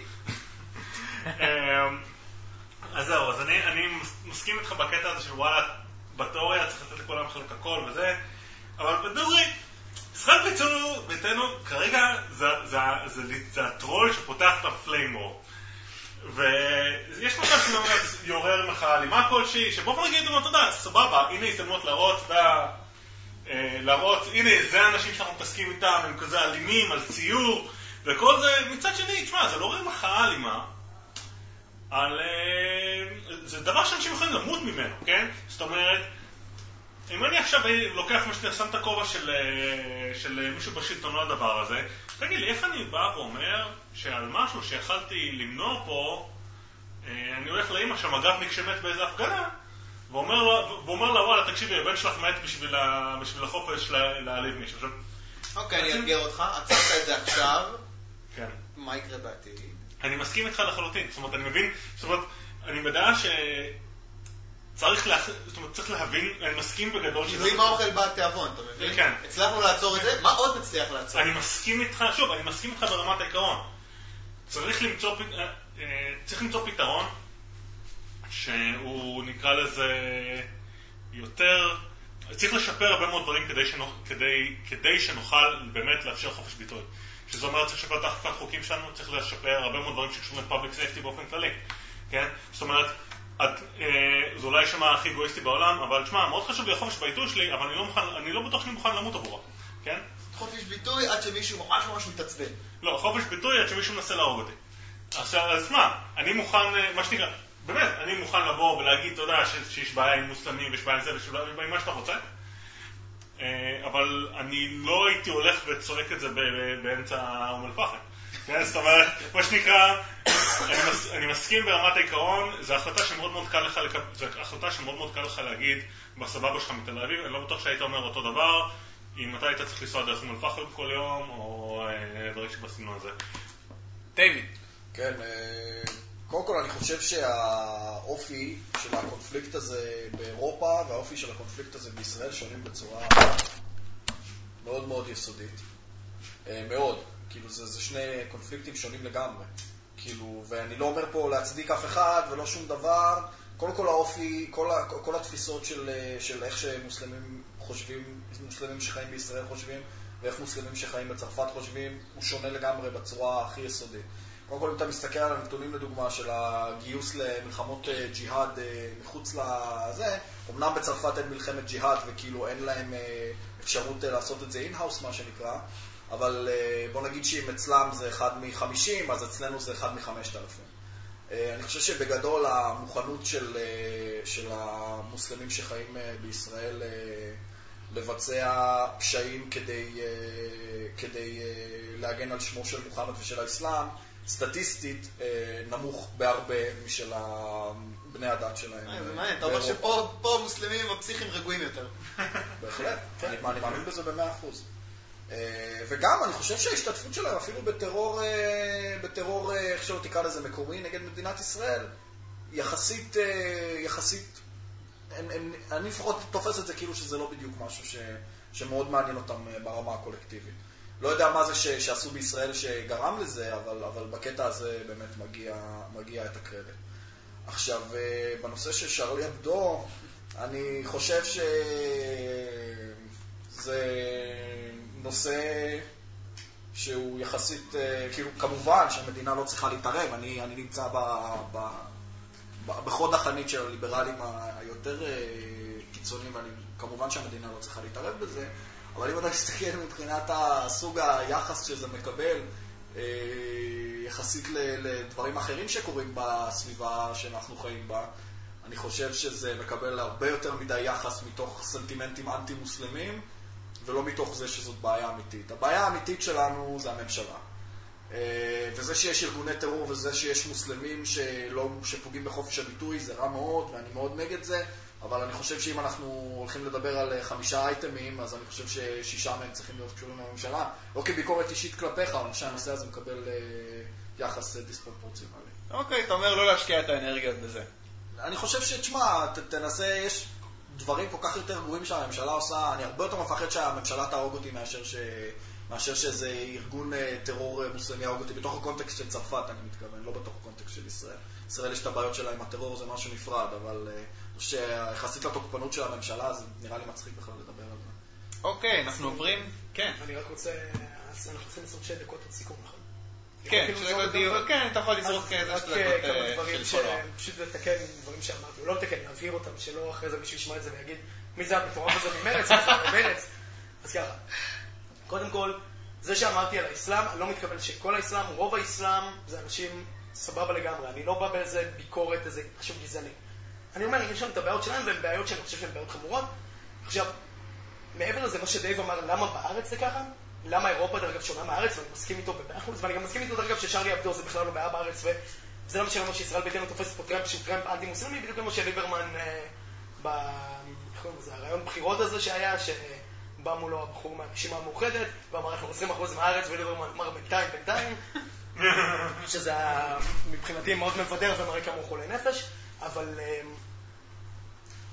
ההבדל בין הארץ לבין מה שקרה באירופה, שהיה שם הגירה מטורפת, ובגלל המדיניות, מדיניות רווחה מאוד חזקה שם, זה יצר מצב שהם יכלו לחיות במעין, בוא נאמר לזה, בוא נקרא לזה... אה, גטו.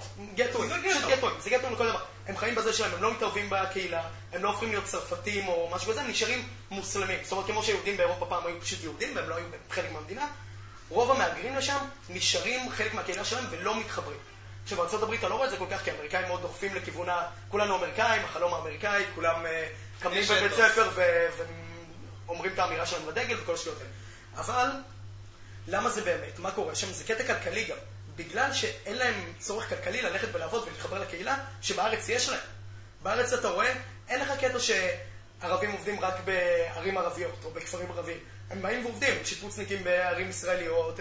זאת אומרת, יש חיבור, ברגע שיש חיבור כלכלי, ברגע שאם אני אעשה עכשיו פעילות טרוריסטית ואני לא אוכל מחר ללכת לעבוד ולהכין את הילדים שלי, לא שווה לי לעשות זה. ולכן בארץ יש לך הרבה פחות אנשים שמתגייסים לזה מול מדינות אחרות. אז כן, אין לי בעיה עם זה, אתה אבל... אומר, ל- לפת- בואו, עזבו את. החופש ביטוי, תפסיקו את הקצבאות ותראו איך זה פותר הכל. אז זהו, אני לא חושב שדווקא זה יפתור את זה, אבל אני חושב שזה בהחלט אחד מהגורמים שמובילים למקום הזה שאנשים שמהגרים מסוגלים לחיות בבועות האלה, בגטאות האלה, והשנאה שמלובה בתוך הגטאות האלה בגלל שהן כל כך סגורות. אמ, ואני חושב שזה העניין. זאת אומרת, זה לא משהו נגד מוסלמים או נגד ערבים, אלא זה עניין של נגד איזו תרבות שמשתמרת בגלל שהם לא נחשפים לעולם הערבי והם לא דורשים מעצמם להשתנות. אוקיי. זאת אנחנו צריכים להילחם, סורי, ואז תגיד, אנחנו, בקטע הזה, יש חובה, הרי אין שום אה, משהו שמבטיח לנו ליברליות או חופש ביטוי וזה, אנחנו צריכים להילחם על זה. יש את האמירה האמריקאית, חופש נשמר by the blood of patriots, או משהו בסגנון, אין מה לעשות. כדי לשמור על זה, ש... וזה מול הממשלה גם, זה לא דווקא מול אה, אויבים אחרים, אנחנו חייבים להילחם בזה, כי אם אנחנו כל פעם נוריד את הראש וישימו עלינו עוד משהו ועוד משהו ועוד משהו, בסוף נקלוט שאנחנו במדינה קולקטיביסטית לכל דבר ואין לנו שום שליטה על חיים. נכון. מילה אחרונה. רק אה, להבהיר עצמי, אני לא אומר שאני בהכרח נגד הכזה של, לתת לישראל ביתנו להוציא את שערי דור. אני גם לגמרי תומך בגדול, תשמע, תקלל את מי שאתה רוצה, דבר- ת- ת- ת- תעליב את מי שאתה רוצה, ומה שנקרא, אין דבר כזה הזכות לא להיעלב. אני רק אומר שיש לזה מחיר, והמחיר הזה באמת שבסופו של דבר, למען הסר ספק, אנשים מתים בשביל זה. וזה דבר שאסור לזלזל בו. אוקיי, טוב, נושא אחרון, אה, המלצות תרבות. את ההמלצה שלי אני נתתי כבר. אני רוצה שתגידו לי ספר אחד, או סרט אחד, או שיר אחד אה, שאתם אוהבים, שיש לו איזשהו אה, אה, שיקוף של עקרונות ליברליים, שאתם חושבים שהאנשים ששומעים את זה, עולמם הרוחני יועשר בעקבות אה, צפייה, האזנה לזה. עמרי. אמ, אז אני לא הולך על סרט או ספר או שיר, אם לא יפריע לך אני אבחר בבלוג. נהדר. אמ, הוא לאו דווקא ליברלי פר סי, זה בלוג שנקרא zerohedge.com, zero אפס, hedge אה, גדר או whatever. אמ, זה בלוג כלכלי. יש לו קטעים... בעברית? באנגלית. משעמם, ארוך כזה? לא ארוך ומשעמם, הוא מאוד uh, הולך לכיוון, uh, יש שם טיפה מדי פעם תיאוריות קונספירציה, מדי פעם טיפה אפוקליפטי, צריך לקרוא את זה ולהבין שהאפוקליפטיות והקונספירציה צריך להתעלם מהם לגמרי, כאילו הבן אדם שכותב שם קורא לעצמו טיילר דרבי, אז זה איתו, כאילו ברור שאתה קורא את זה, אתה צריך לקחת את זה זה, אבל מה שהוא נותן, הוא נותן שם סיקור של שוק ההון ובכלל של כל המדדים הכלכליים שלי בתור ליברל, למרות שאני חקרתי וקראתי uh, הרבה מאמרים אוסטריים, וקראתי ספרים אוסטריים, עכשיו אני קורא ספר של מיזס. לא, זה נשמע משהו לכבדים. אז זה טיפה לכבדים, אבל זה מספיק שאם תיקח את זה ותחפש בגוגל מונחים שאתה לא מבין, אתה יכול להבין, זה לא איזה הארדקור נורא, אמ, וזה פשוט נותן לך תובנות על שוק, על השווקים, על איך כלכלה עובדת באופן כללי, ברמות שאתה לא, אין- לך סיכוי להבין אחרת. וזה נורא חשוב לדעתי לכל מי שמתעניין בתחומים האלה, כי בלי זה אנחנו תמיד מדברים באוויר, אנחנו לא באמת רואים מה קורה. תגיד, ליברלים אוהבים לדבר על בועות. ואנחנו תמיד, ויש שם את הקטע הזה שאנחנו יודעים לראות אה, מגמות כלליות. אם אה, יורידו את הריבית, אם הבנק המרכזי מתערב, אנחנו בונים בועה ואנחנו יודעים את זה. אבל אנחנו אף פעם לא יודעים מתי זה יקרה, אנחנו לא יודעים איך, ותמיד נשמע שאנחנו נביאי זעם. כן, הכל הולך להתמודד, אבל זה ממשיך, אתה יודע. אנחנו דיברנו על זה שמ-2011 שהתחילו את ה-QE בארצות הברית, את ההרחבה הכמותית, דיברו על זה, על איך שזה הולך לפוצץ את הבועה. וזה בגלל שאנשים שאין להם, אין לנו מספיק הבנה כלכלית ב- בפרקטיות, זה נכון שאנחנו בונים בועה, אבל אין לנו סיכוי לדעת מתי הבועה תתפוצץ אם לא נקרא את המידע הפרקטי. אם נראה כמה עבודות נוצרות בארצות הברית, כמה עולה או יורד אה, מדד המחירים, כמה, כל הנקודות מידע האלה שהן נורא חשובות, לדעתי זה נורא מעניין לקרוא שם. אה, חוץ מזה שיש שם ניתוחים, נגיד רוב הניתוח שלי על יוון הגיע משם ומלינקים שהוא נותן בבלוג, אחרת לא הייתי יודע נגיד על רוב הדברים שקורים ביוון. וזה ממש מגניב, לטעמי שווה לקרוא. אוקיי, דיוויד. אה, אה, לא יודע, כל פעם בחלק הזה של הפודקאסט אתה קצת תופס אותי off guard. לא יודע, קשה להצביע לך על תרבות אה, ליברלית שאני אה, צורך. איזה סרט או שיר אפילו ששמעת ואמר- ואמרת, וואלה. באמת שאין לי כלום, אבל אה, אני יכול לתת אה, טיפ, מה שכדאי לאנשים, כאילו, מן הסתם, אה, כדאי לאנשים להיות פעילים בפייסבוק. אה. אני מעריך שכל מי שמאזין לזה פעיל. אה, לדעתי החוכמה, אה, ואחת הבעיות הגדולות של אה, התנועה הליברלית החדשה, שאני פעיל בה, אה, זה שיש לנו אה, נורא, אה, וגם לתנועות פוליטיות אחרות, נורא, אתה יודע, לשבת, לסגור את החדר ולהריח את הנודים אחד של השני. אני חושב שכדאי מאוד לעשות את ההפך מזה, להיות חבר בכמה שיותר אה, תנועות פוליטיות, אה, קבוצות פוליטיות משני סוגים. הראשונה, יאללה, תן קבוצה. אה, יש את אה, ישראל יקרה לנו, אני אתן לך דברים הכי הזויים, המציאות שלי ב eBay, זו קבוצה של בחורות המלצת. שהמלצתי עליה. אה, אני קבוצה נוספת, אה, האמת, על פלאו, פשוט חפשו פלאו, תצטרפו לכל הקבוצות פלאו. בקבוצות פלאו יש לך אנשים שהולכים לקבל העלאה ביוקר המחיה ממרץ. הם רק מחכים שיש שם את הניצוץ, ומישהו ידליק את השדה קוצים הזה ויסביר להם שאם יצביעו למרץ ומרץ יקדמו חוק של העלאת מחירי אה, מוצרים מן החי, זה, זה הכל הולך להתפוצץ להם בפנים. פשוט תשבו שם עם האצבע על הדופק. לא, כאילו, קבוצת הדיונים זה מצוין, אני מעלה שם בערך 20 פוסטים ביום, אבל להיות פעיל מאוד בקבוצות שלא ספציפית קשורות לליברליזם. אוקיי, עוד מה-. חוץ מפלאו וישראל יקרה לנו, מיון? אה, יש... אה, לא יודע, באמת, אה, יש, אני, גם אני נגד הגזרות של לפיד, יש, את, יש כל, פשוט כל מיני קבוצות שהנושא שלהם הוא לא ליברליזם, או, או קבוצות כלליות, או גם קבוצות בדעות שמנוגדות, שאני לצערי בדרך כלל לא מחזיק בהן הרבה זמן, אבל, אה, אבל קבוצות של, אה, יש את אה, אנשי העבודה, יש כל מיני קבוצות, לדעתי פשוט חשוב מאוד לצאת מה, מהאזור, מה-comfort zone. אוקיי, לצאת מהגטו. גיל, אתה כבר נתת את ההמלצה, אבל יש לך עוד המלצה לתת? לא, לא בשליפה, הכנתי רק אחת, לא ידעתי שנשאר לסשן שלי. אוקיי, אז אני אקח, ההמלצה, אני אקח את ההמלצה שלך ואני אמליץ לראות, אני פשוט רואה את זה עכשיו אה, פעם ראשונה, לראות את בית הקלפים. קשה להגיד שזו סדרה שמטיפה לליברליזם, כן. אבל אה, אתה קצת טועם שם מאחורי כל הסיסמאות וכל הסיפורים. אני לא יודע אם זה באמת ככה, אבל זה נראה הגיוני שזה הרבה יותר ככה מאשר כמו שמציירים לנו בתעמולת. אתה יודע מה? אפשר לחזור ולקחת, להגיד את הזמן בכל מקרה? קדימה, דקה וחצי. את זה. כן. יש סרט שנקרא Wag the Dog, שיצא בשנת 98, שמדבר על... אה, לקשקש בכלב. לקשקש בכלב, ובגדול הוא מדבר על אה, עולם התקשורת ומוסד הנשיאות בארצות הברית. אני לא רוצה להגיד יותר כי זה ספוילר, אה, אבל הדבר הזה נותן לך, מסביר לך בגדול עד כמה אתה לא באמת יודע מה שמספרים לך בממשלה. כן, לא, אני, אני בכל זאת, אני גם מקווה שאני לא עושה ספוילר על הסרט, אבל זה מה שמאוד טוב בסרט הזה, זה נקודת חוזק שלו, שהוא מדבר על משהו שליברלים ישראלים מאוד אוהבים לדחוף את הראש אה, לתוך החול בנושא הזה, זה שהוא מדבר על המדיניות חוץ של ארצות הברית, שזה משהו ש, שצריך לדעתי לקבל יותר אה, פוקוס. כן. אוקיי, חברים, תודה רבה. שבוע בחירות אה, מהנה שיהיה לכם.